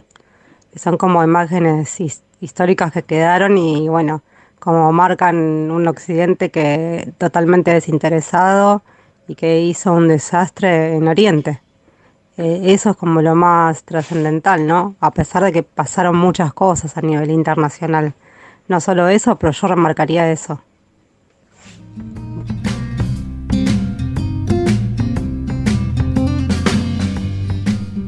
Silvana es politóloga, docente e investigadora en temas de Medio Oriente y países árabes e islámicos de la Universidad de Buenos Aires. Forma parte del grupo de trabajo sobre Asia del Comité de Asuntos Asiáticos del CARI, el Consejo Argentino de Relaciones Internacionales. Y nos vamos un poco más lejos, nos vamos a Barcelona, desde donde Andrés Dálvora eh, también nos da su opinión sobre aquel evento internacional que le marcó en este 2021.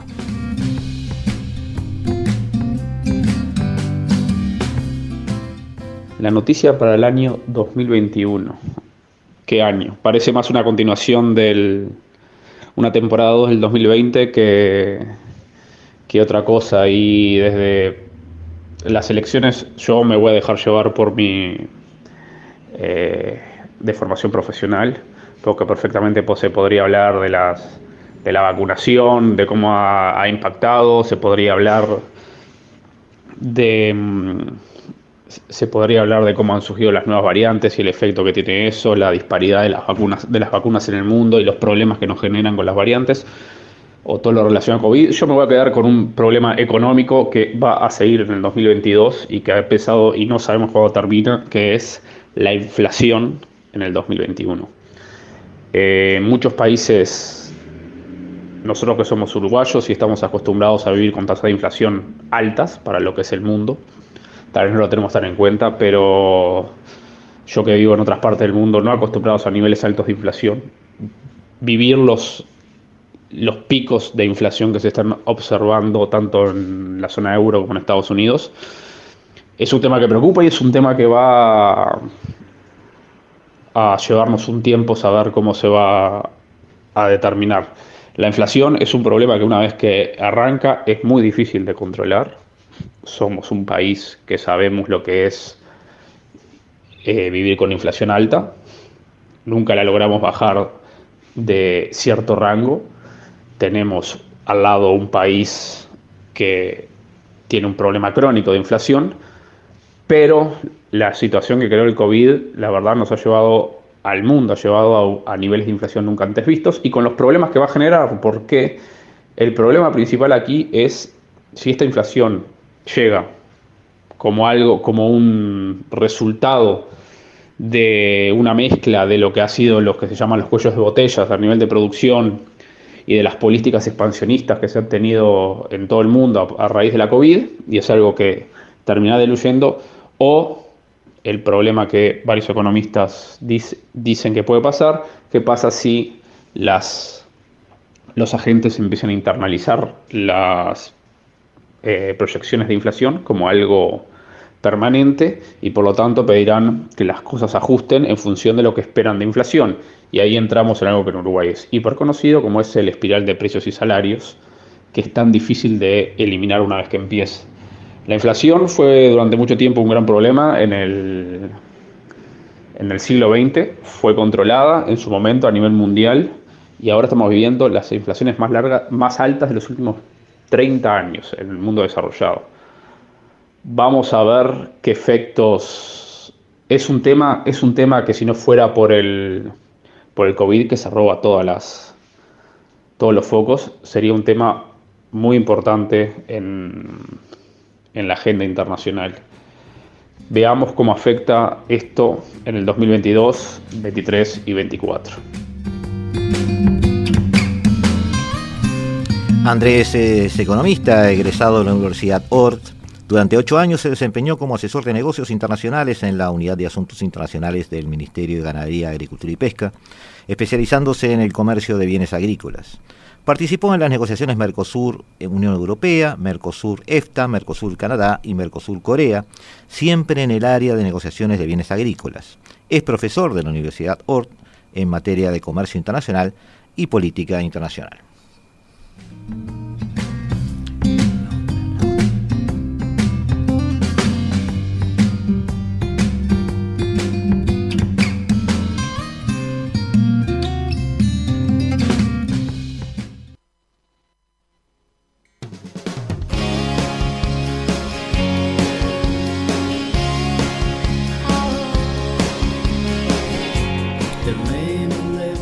La política exterior en general y hacia Rusia en particular del nuevo gobierno alemán no podría haber tenido un comienzo más difícil.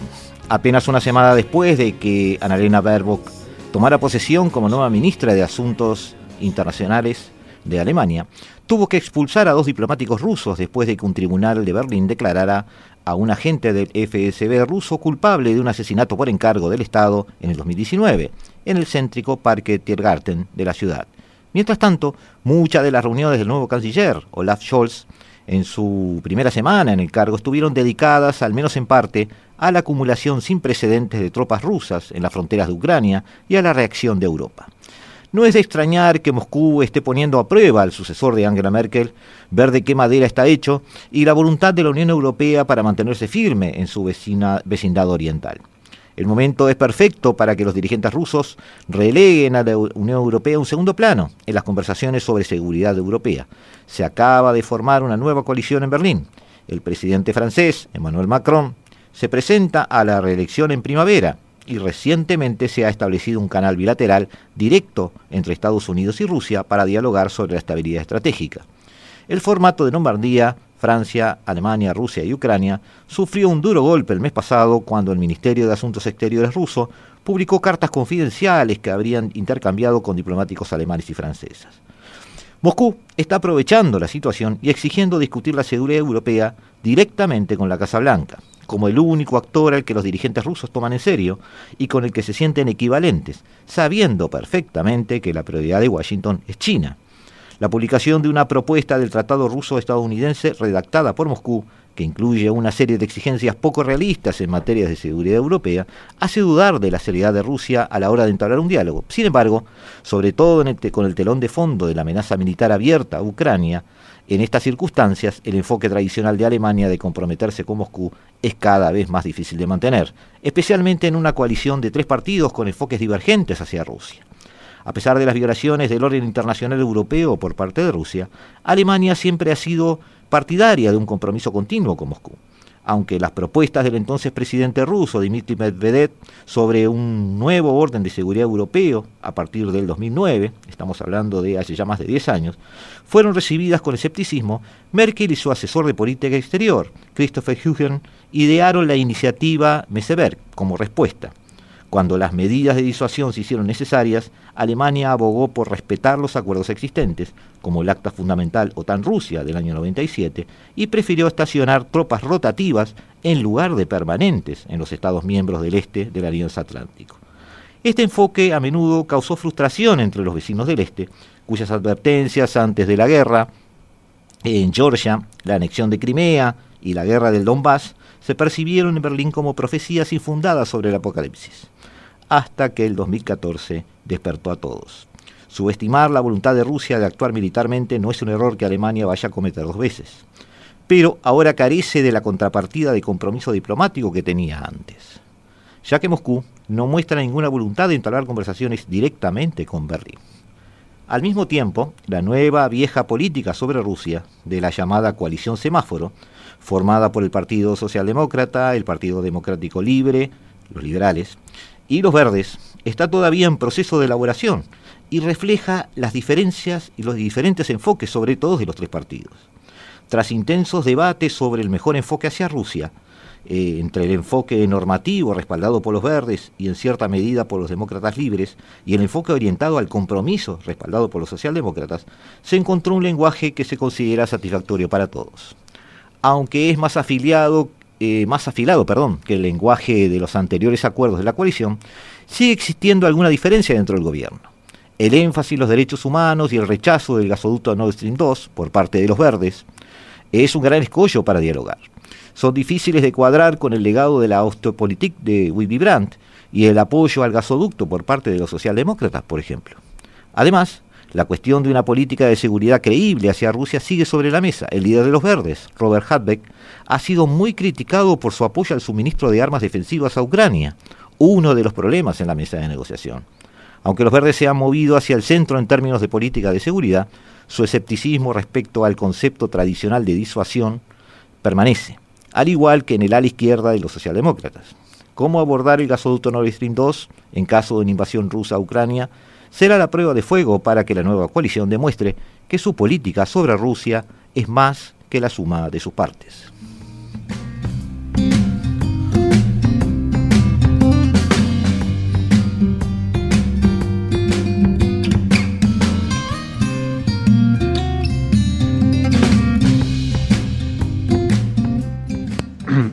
Bueno, Gustavo, me parece que a riesgo de ser autorreferencial en términos de, bueno, de dónde estaba yo cuando esto pasó, este, me parece que el evento internacional más importante en realidad es un evento de política, si se quiere, doméstica de Estados Unidos, que fue la insurrección eh, y el ataque al Capitolio, algunos llaman un intento de golpe de Estado. Este, y me parece que obviamente fue, fue, muy impactante ver esa, esa postal ¿no? Eh, a días de la, de, la transición en, Estados Unidos eh, en el 6 de enero de 2021 y al mismo tiempo este, lo, que me, lo que más llamativo o lo, lo, que llama más la atención es, digamos, la, eh, la posvida que ha tenido este fenómeno, que no ha sido, que no ha sido el parteaguas eh, que algunas personas decían que, sería, ¿no? Es decir, que en, en, la postrimería inmediata era, bueno, está, esto va a marcar un antes y un después, este, va a marcar, un, si se quiere, el ostracismo político, de, no necesariamente solamente de Trump, sino de, su movimiento, y a un año prácticamente de, los hechos, podríamos decir que el movimiento que llevó este, a esos manifestantes eh, a, ingresar al Capitolio y a tratar de, subvertir el, conteo de la elección, este, la certificación del, resultado electoral, este, ese movimiento está vivito y coleando y va a ser una fuerza viva este, en, las elecciones del año que viene, de 2022, en Estados Unidos. Un abrazo grande para vos y para toda la audiencia de la hora global. Si me das una chapa, diría que eh, hay un proceso, más que un hecho, hay un proceso que se está dando en muchos países eh, del mundo, especialmente en países de lo que podríamos llamar el mundo en vías de desarrollo o el mundo no desarrollado, que, eh, que, se visibilizó mucho este año y que va a ser, me parece, cada vez más importante, que es toda la búsqueda de minerales este, y materias primas vinculadas a la eh, economía de la, energía renovable. Este, hubo algunas, eh, algunos reportajes interesantes sobre lo que está pasando en, el Congo especialmente.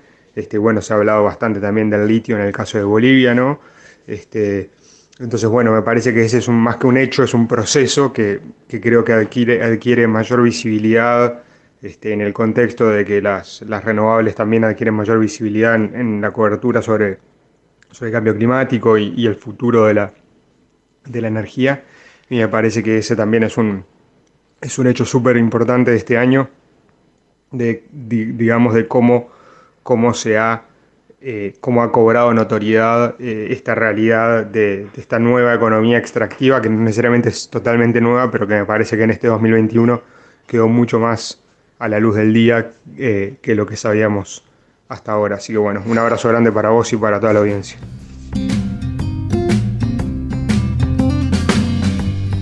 Álvaro es historiador y escritor radicado en Estados Unidos, docente y analista internacional, doctor en historia por la Universidad John Hopkins. Eh, actualmente es profesor de la Universidad de Colorado. Y antes de irnos a la pausa, eh, recibimos a una querida amiga de la casa que también opina sobre esto, periodista que trabaja directamente en terrorismo y proxy wars en Arabia Saudita, Estados Unidos, Irán y Pakistán, India, etc. Trabaja en Naciones Unidas sobre temas como migración, cambios climáticos y derechos humanos. Originaria de Pakistán, María Ahmad, con ustedes.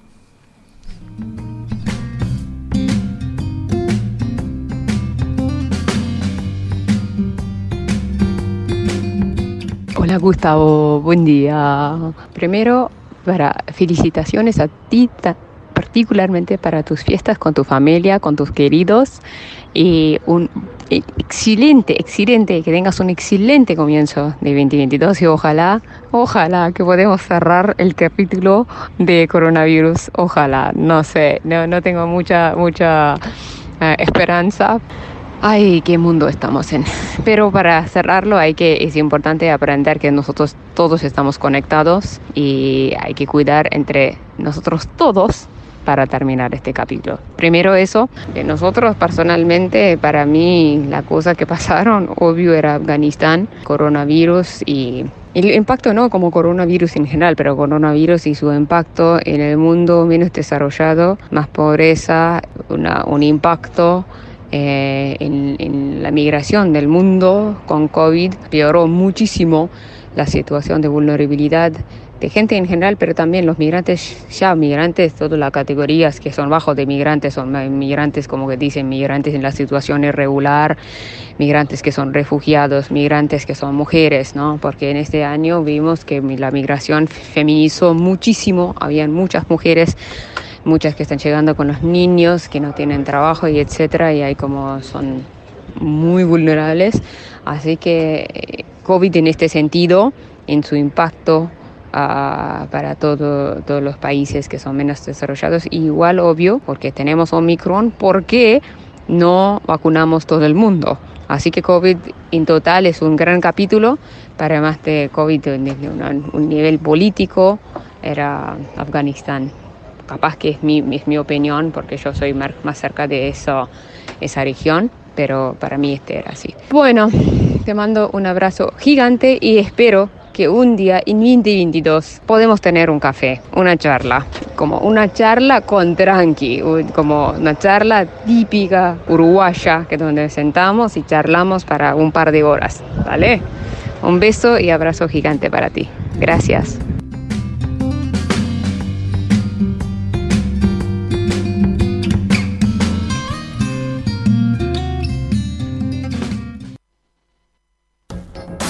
Estás escuchando La Hora Global, una mirada al nuevo desorden mundial. Desde el paralelo 35, La Hora Global.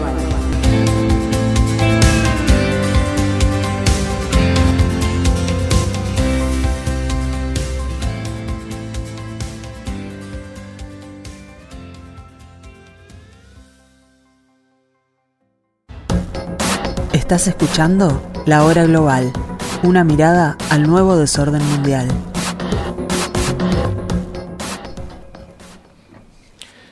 Bueno, estamos ya llegando al tercer bloque de este último jueves, de esta última semana, de este último programa de la última temporada del segundo año de la pandemia, el 2021. Eh, nos vamos a Moscú a escuchar a José Antonio Sarabia, que también tiene su palabra para dar acerca de cuál fue el evento internacional que más le marcó este año 2021.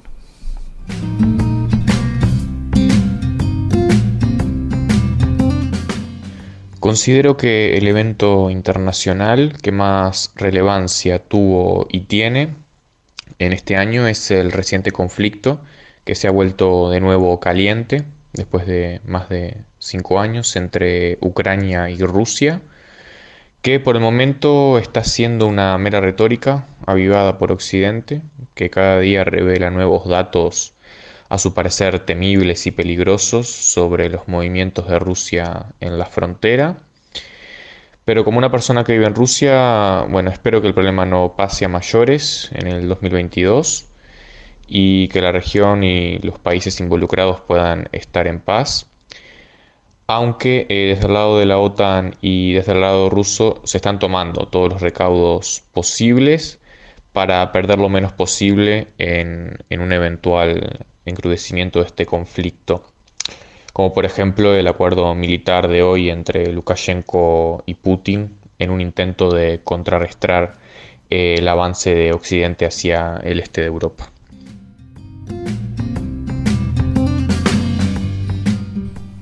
Licenciado en Humanidades, opción Historia por la Universidad de Montevideo, estudiante de segundo año de una maestría en Historia de Rusia en la Universidad Rusia de la Amistad, de los pueblos de Moscú, investigador sobre las relaciones diplomáticas entre Uruguay y la Unión Soviética, José Antonio Sarabia desde Moscú, donde reside, nos envió este detalle de su visión sobre cuál fue el evento internacional que más marcó o más le marcó en este 2021.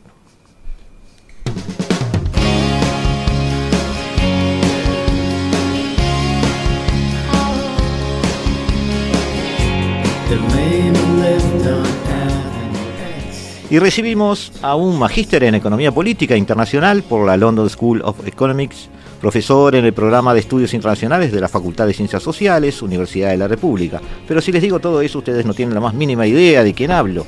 Estoy hablando de alguien a que ustedes ya conocen por eh, me pongo un poco envidioso por las tertulias de la mañana con Emiliano Cotelo, pero eh, reivindico reivindico la pertenencia a esta familia de la tarde de la hora global de Nicolás Pose. Nicolás, ¿cómo estás? Bienvenido a, aquí, a la mesa de La Hora Global en la tarde de Radio Mundo. Buenas tardes, Gustavo. Muchas gracias por la invitación. Siempre es un gusto estar acá para charlar de, de asuntos internacionales, compartir ideas, interactuar con la audiencia. Así que bueno, es, es un placer estar acá. Ta, yo te he sentado aquí esta tarde para, este, de alguna manera, provocarte toda esta media hora que queda. La idea es tirarte un montón de ideas mías, eh, algunas totalmente locas, otras sacadas de por ahí, pero la idea es que tú con tu sapiencia me bajes a tierra. Eh, si te parece, empezamos a recorrer el mundo, a ver qué nos dejó este 2021. Lo he separado un poco por regiones porque fue un año movido, o me parece a mí. Fue un año movido, fue un año en el que parecía que salíamos de, la pandemia, que fue un poco lo que marcó la agenda internacional desde los inicios de este fenómeno.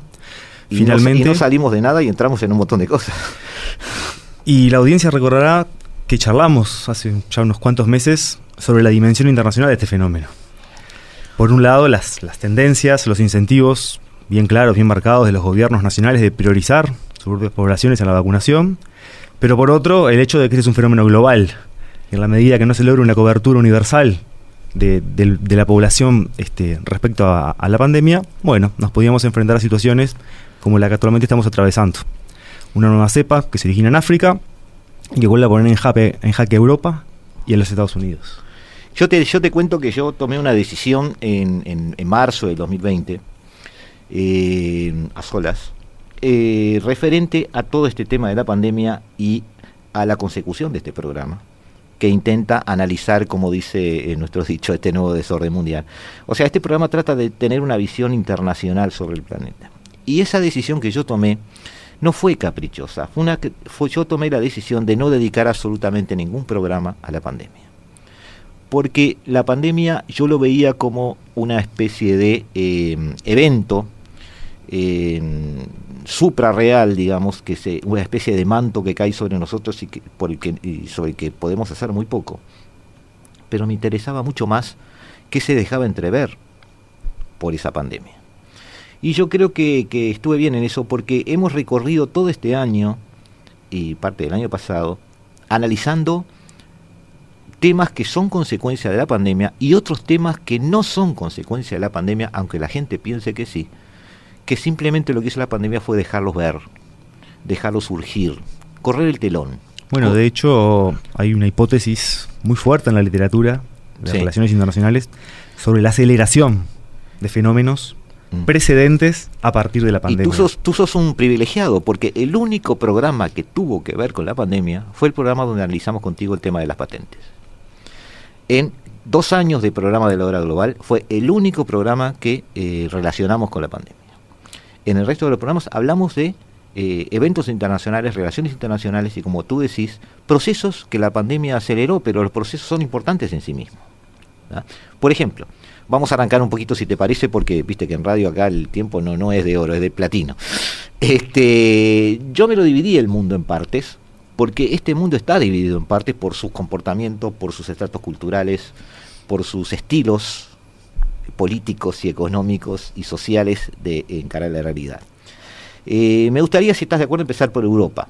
Un primer punto que yo me puse en, Europa es eh, cómo aparece en este 2021 Europa eh,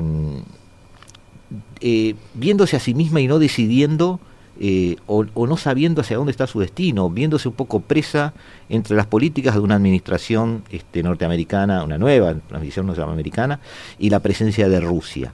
Antes de Biden veíamos una Angela Merkel eh, cercana a tratar de dialogar más con Putin, este, a la vez una Europa que parece que no sabe cómo hacer negocios con China y a la vez formar parte del de grupo de países que la va a contener eh, que depende energéticamente de proveedores que antes eran colonias y hoy sus son sus adversarios, o sea, llámese Irán, toda la zona del Cáucaso, Argelia misma, eh, bueno, Rusia no era colonia, pero de alguna manera tenían un pasado común en algún en algún momentito de la historia.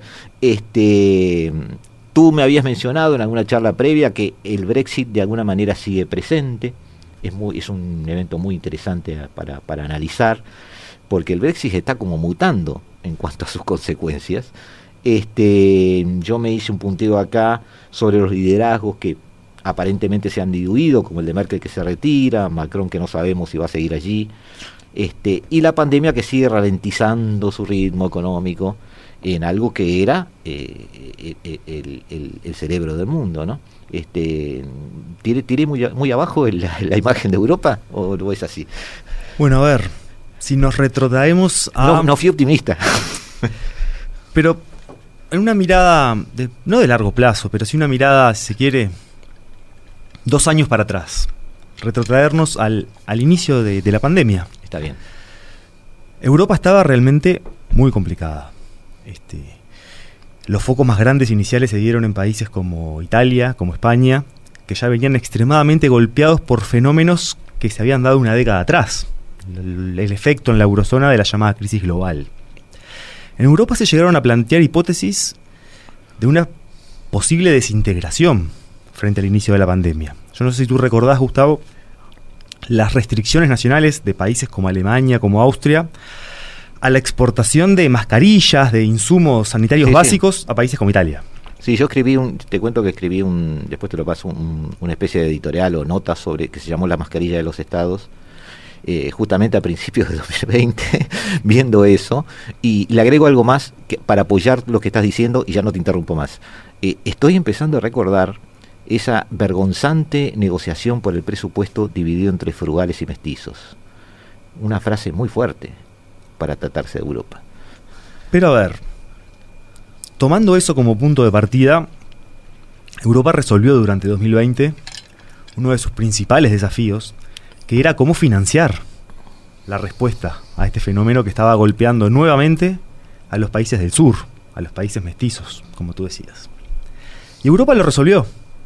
Generó un paquete de recuperación por un monto enorme de dinero que implicó a su vez la decisión de emitir deuda comunitaria, lo cual tiene un conjunto de implicaciones mucho más amplias para la política monetaria, para el rol del euro en el mundo.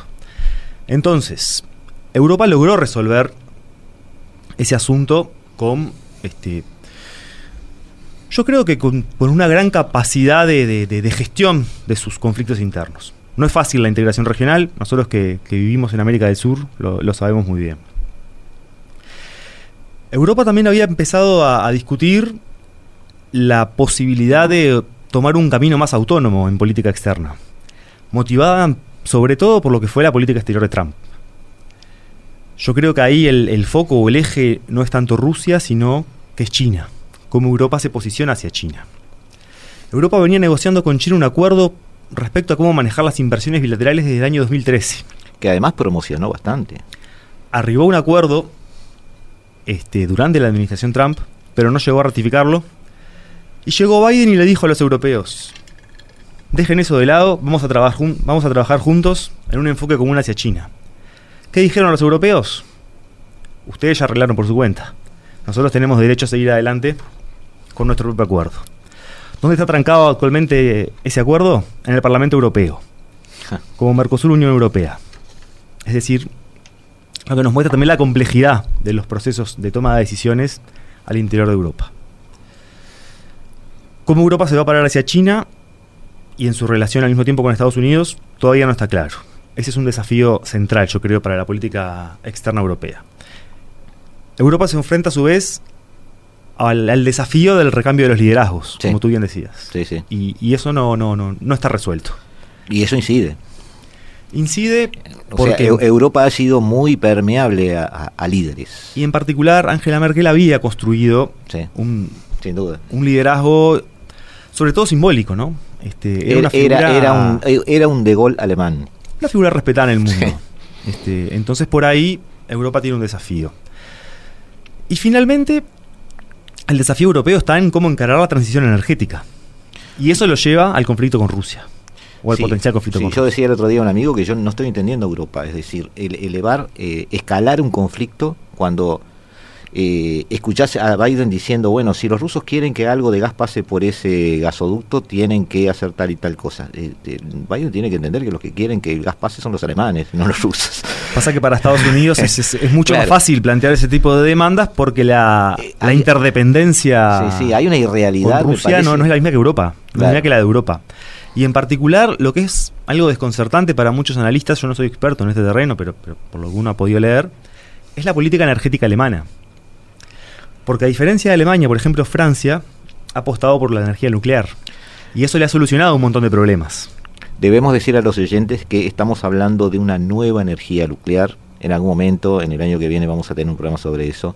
No estamos hablando de enriquecer uranio hasta el infinito, no estamos hablando de niveles de radioactividad, estamos hablando de otra forma de trabajo nuclear que ya se está este, implementando en quienes siguen adelante con la energía nuclear. Incluso Japón está pensando en eso justamente por este recambio tecnológico dentro de la energía nuclear. De hecho, Pero- la propia Comisión Europea está discutiendo incluir a la tecnología nuclear como parte de las tecnologías o energías verdes. Que van a ser financiadas por este paquete de recuperación económica que mencionábamos hace un momento. Hay, hay un segundo discurso ahí, pero no importa. Pero ¿cuál es el punto ahí? Alemania no va, no va en ese tren. No, claro. Están los verdes en el gobierno. Ya no iba antes, y va a ir menos ahora, seguramente, con, con la nueva coalición que, que gobierna Alemania. Y eso Alemania la deja en una situación de vulnerabilidad frente a lo que puede ser represalias de Rusia. Ahora bien, ¿los intereses europeos respecto a Rusia son los mismos que los de Estados Unidos? Seguramente no. ¿Hasta dónde Europa decida avanzar con su política de autonomía estratégica o no?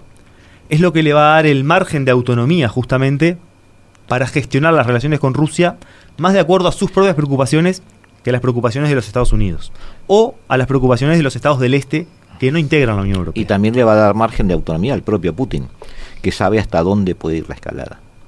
Como dijimos en algún momento, la escalada puede subir, pero ningún país europeo va a matar por Ucrania. A ver, Rusia... este, Entonces, lo que tú acabas de decir es importante hasta para Putin también. ¿Hasta dónde llega Europa?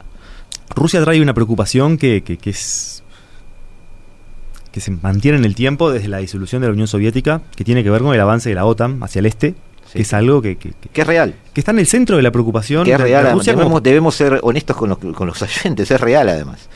Este, la, la OTAN está asumiendo, eh, digamos, una, un protagonismo militar, eh, presionando a los países que primero era la primer cortina de contención de la URSS y después los que formaban parte de la URSS incluso. Y Rusia lo concibe para bien o para mal, con razón o sin razón, eso cada, Sí, cada sí. oyente podrá juzgarlo, pero el hecho es que lo concibe como una cuestión de supervivencia. Y cuando tú concebís algo como una cuestión de supervivencia, vas a estar en el tope de las prioridades de política exterior. Bien. Entonces hay que entender a Rusia desde ahí. Esa Sí, es la sí, preocupación central de la política externa rusa y es un elemento también unificador hacia adentro. Tal Recordemos que parte del, del atractivo o, o- o del- de la legitimidad de Putin hacia adentro de Rusia tiene que ver con haber reposicionado al país después de lo que fue, bueno, el deterioro de, de la imagen internacional y del poderío internacional de Rusia tras la caída de la URSS. Pasamos a Estados Unidos. Eh, más allá de, de la política exterior, que ya más o menos la hemos visto, que quiero ahorrar un poquito de tiempo en eso, un gran protagonismo este año, un gran protagonismo este año de un nivel inflacionario eh, inédito. Muchos van a los libros de texto y dicen, bueno, lógicamente, esto es la lógica consecuencia de inyectar liquidez descontrolada en una economía. Este, otros eh, le da eso la razón a, obviamente a críticos republicanos que están incendiando la pradera en este momento por eso.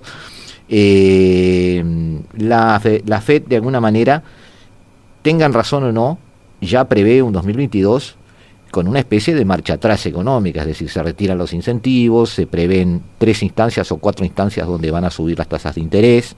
Esas son malas noticias además para los latinoamericanos, pero después lo comentamos.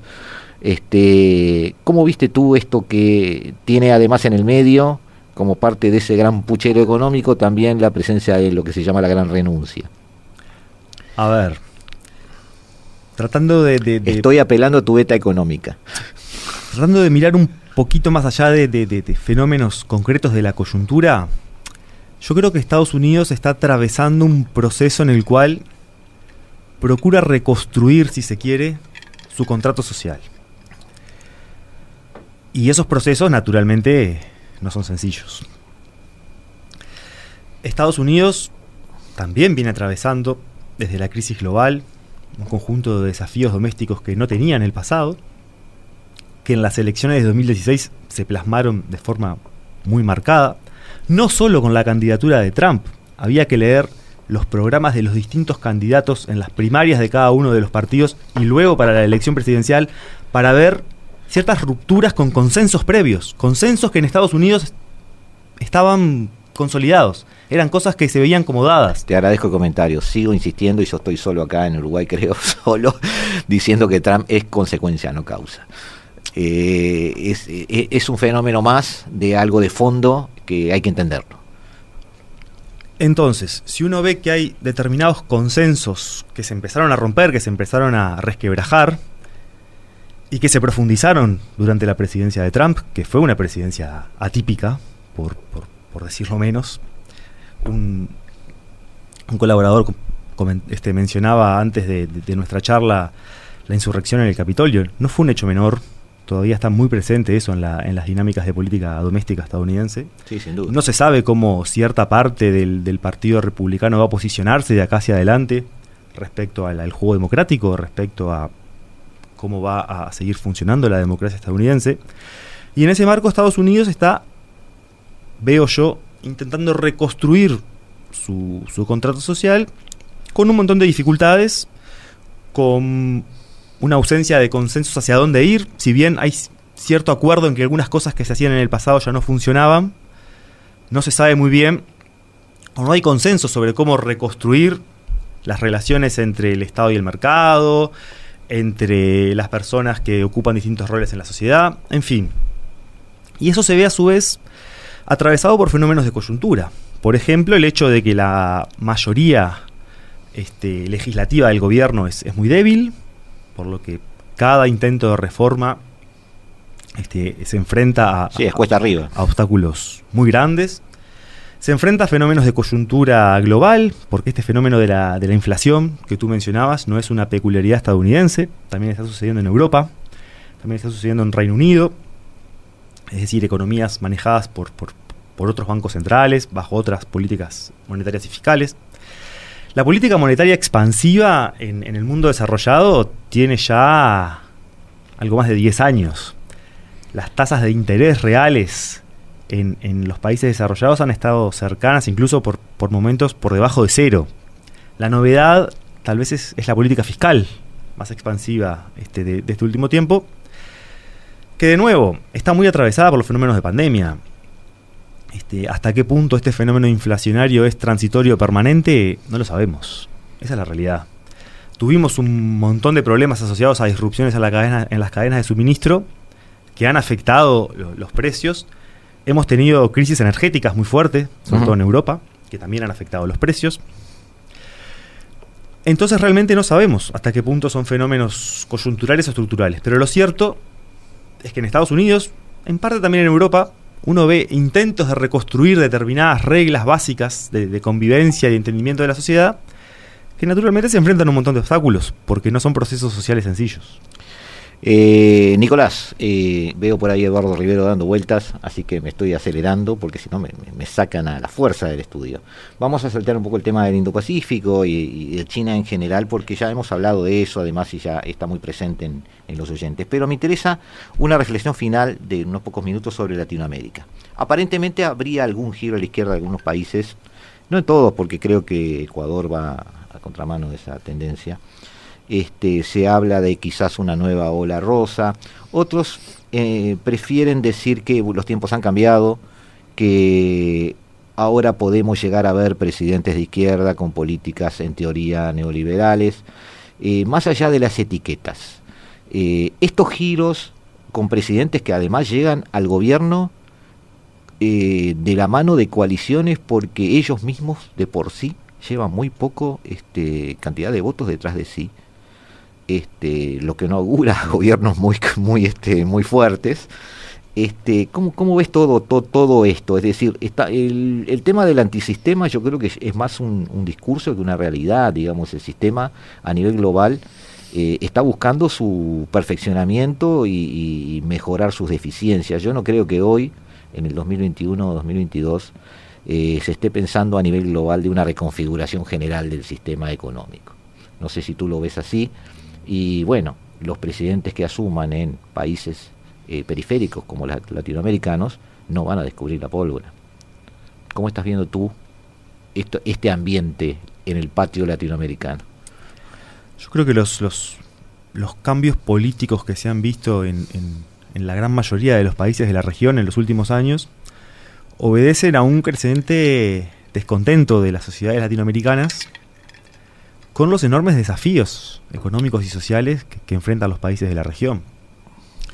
América Latina en los últimos 6-7 años prácticamente como conjunto no ha crecido, está estancada. Luego de lo que fue la, la, ola de las commodities y, y, también un conjunto de políticas públicas redistributivas que, que bueno, que, que, colaboraron con la mejora de un montón de indicadores históricamente problemáticos. la primera década del siglo. Exacto. O, deficitarios en América Latina, los últimos años muestran una reversión de esa tendencia. Esa reversión genera descontentos, genera expresiones que se canalizan de distintas formas. Y ahí la pandemia ayudó. Y la pandemia acelera. Claro. La pandemia acelera esos descontentos. Porque vamos a tener, tras, bueno, el día que suceda en el mundo post pandemia, vamos a tener indicadores económicos y sociales incluso peores que los que teníamos al momento de entrar en este fenómeno. Sí, sí. Por lo que los descontentos, uno, si bien no son relaciones lineales, uno podría augurar que serían incluso mayores. Entonces, para cualquier gobierno se hace muy difícil construir bases de apoyo político y social amplias que permitan gobernar bajo determinados parámetros de, normalidad. América Latina se enfrenta a un doble desafío. Se enfrenta primero a un desafío de, de, cómo, dentro de lo que tú llamabas el sistema económico, cómo encontrar estrategias que le permitan captar una mayor porción de la renta que se genera a nivel mundial. Claro. Y a su vez tiene un segundo desafío que es cómo gestionar la economía política doméstica de esos, de esos procesos. En términos de, de la, distribución... La yo a principios de año había comentado que la pandemia iba a generar un costo político para todos los gobiernos latinoamericanos, cualquiera sea su signo y cualquiera haya sido su gestión de la pandemia. Y ese costo político parece algo este, irreversible, digamos, de alguna manera se está dando. Se está dando y, y lo que se está dando relacionado con eso es la fragmentación enorme de los sistemas políticos, de los sistemas de partidos. Sí. Este, el caso de Perú es paradigmático, ¿no? El, caso el de, Perú. de, Perú. yo lo utilizo mucho y hago una diferenciación aquí, a ver si tú estás de acuerdo y ya, ya nos vamos con estas reflexiones. Eh, sigo un poco Andrés Malamud en su interpretación de que no hay una polarización. Él habla de que hay una fragmentación y que eh, no ha habido una corrida masiva de votos hacia los extremos porque esos extremos siguen teniendo menos del 20 o del 30%. Lo que ha habido es una desintegración del centro, una fragmentación del centro. Entonces él dif diferencia entre fragmentación y polarización. Él no, no, no, adhiere al concepto de polarización, ha habido una fragmentación, lo cual hace eh, actores potenciales de llegar al gobierno a alguien que tenga un 18%, un 17% como Castillo o alguien que tenga un cuánto fue que tuvo este eh, en Chile tuvieron un 30 y pico, ¿no? Creo. Este a ver si sí, yo creo que, que las, las, reflexiones de, de, Andrés Malamud son, son en general compartibles, es, un analista muy lúcido. Yo creo que el principal problema, independientemente de la fragmentación o, o, o la polarización, si estos fenómenos van de la mano o no, el principal problema es la gobernabilidad. Es cómo gobernar en esos sistemas políticos, en esos sistemas de partidos tan fragmentados y en el cual obtener mínimos de legitimidad es muy difícil. Muy bien. Eh, Nicolás Pose, muchísimas gracias por estar aquí en estos últimos instantes míos aquí en el estudio de Radio Mundo, en la tarde de Radio Mundo en el 1170M de vuestro día, despidiendo el año. Y a todos los que estén del otro lado de, este micrófono, los que nos estén escuchando, de corazón, de corazón, pasen muy bien este 31 y de corazón este 2022 sea muchísimo mejor para ustedes. Nosotros seguiremos en el año 2022 intentando interpretar este nuevo desorden mundial. Desde el paralelo 35, la hora global. global, global.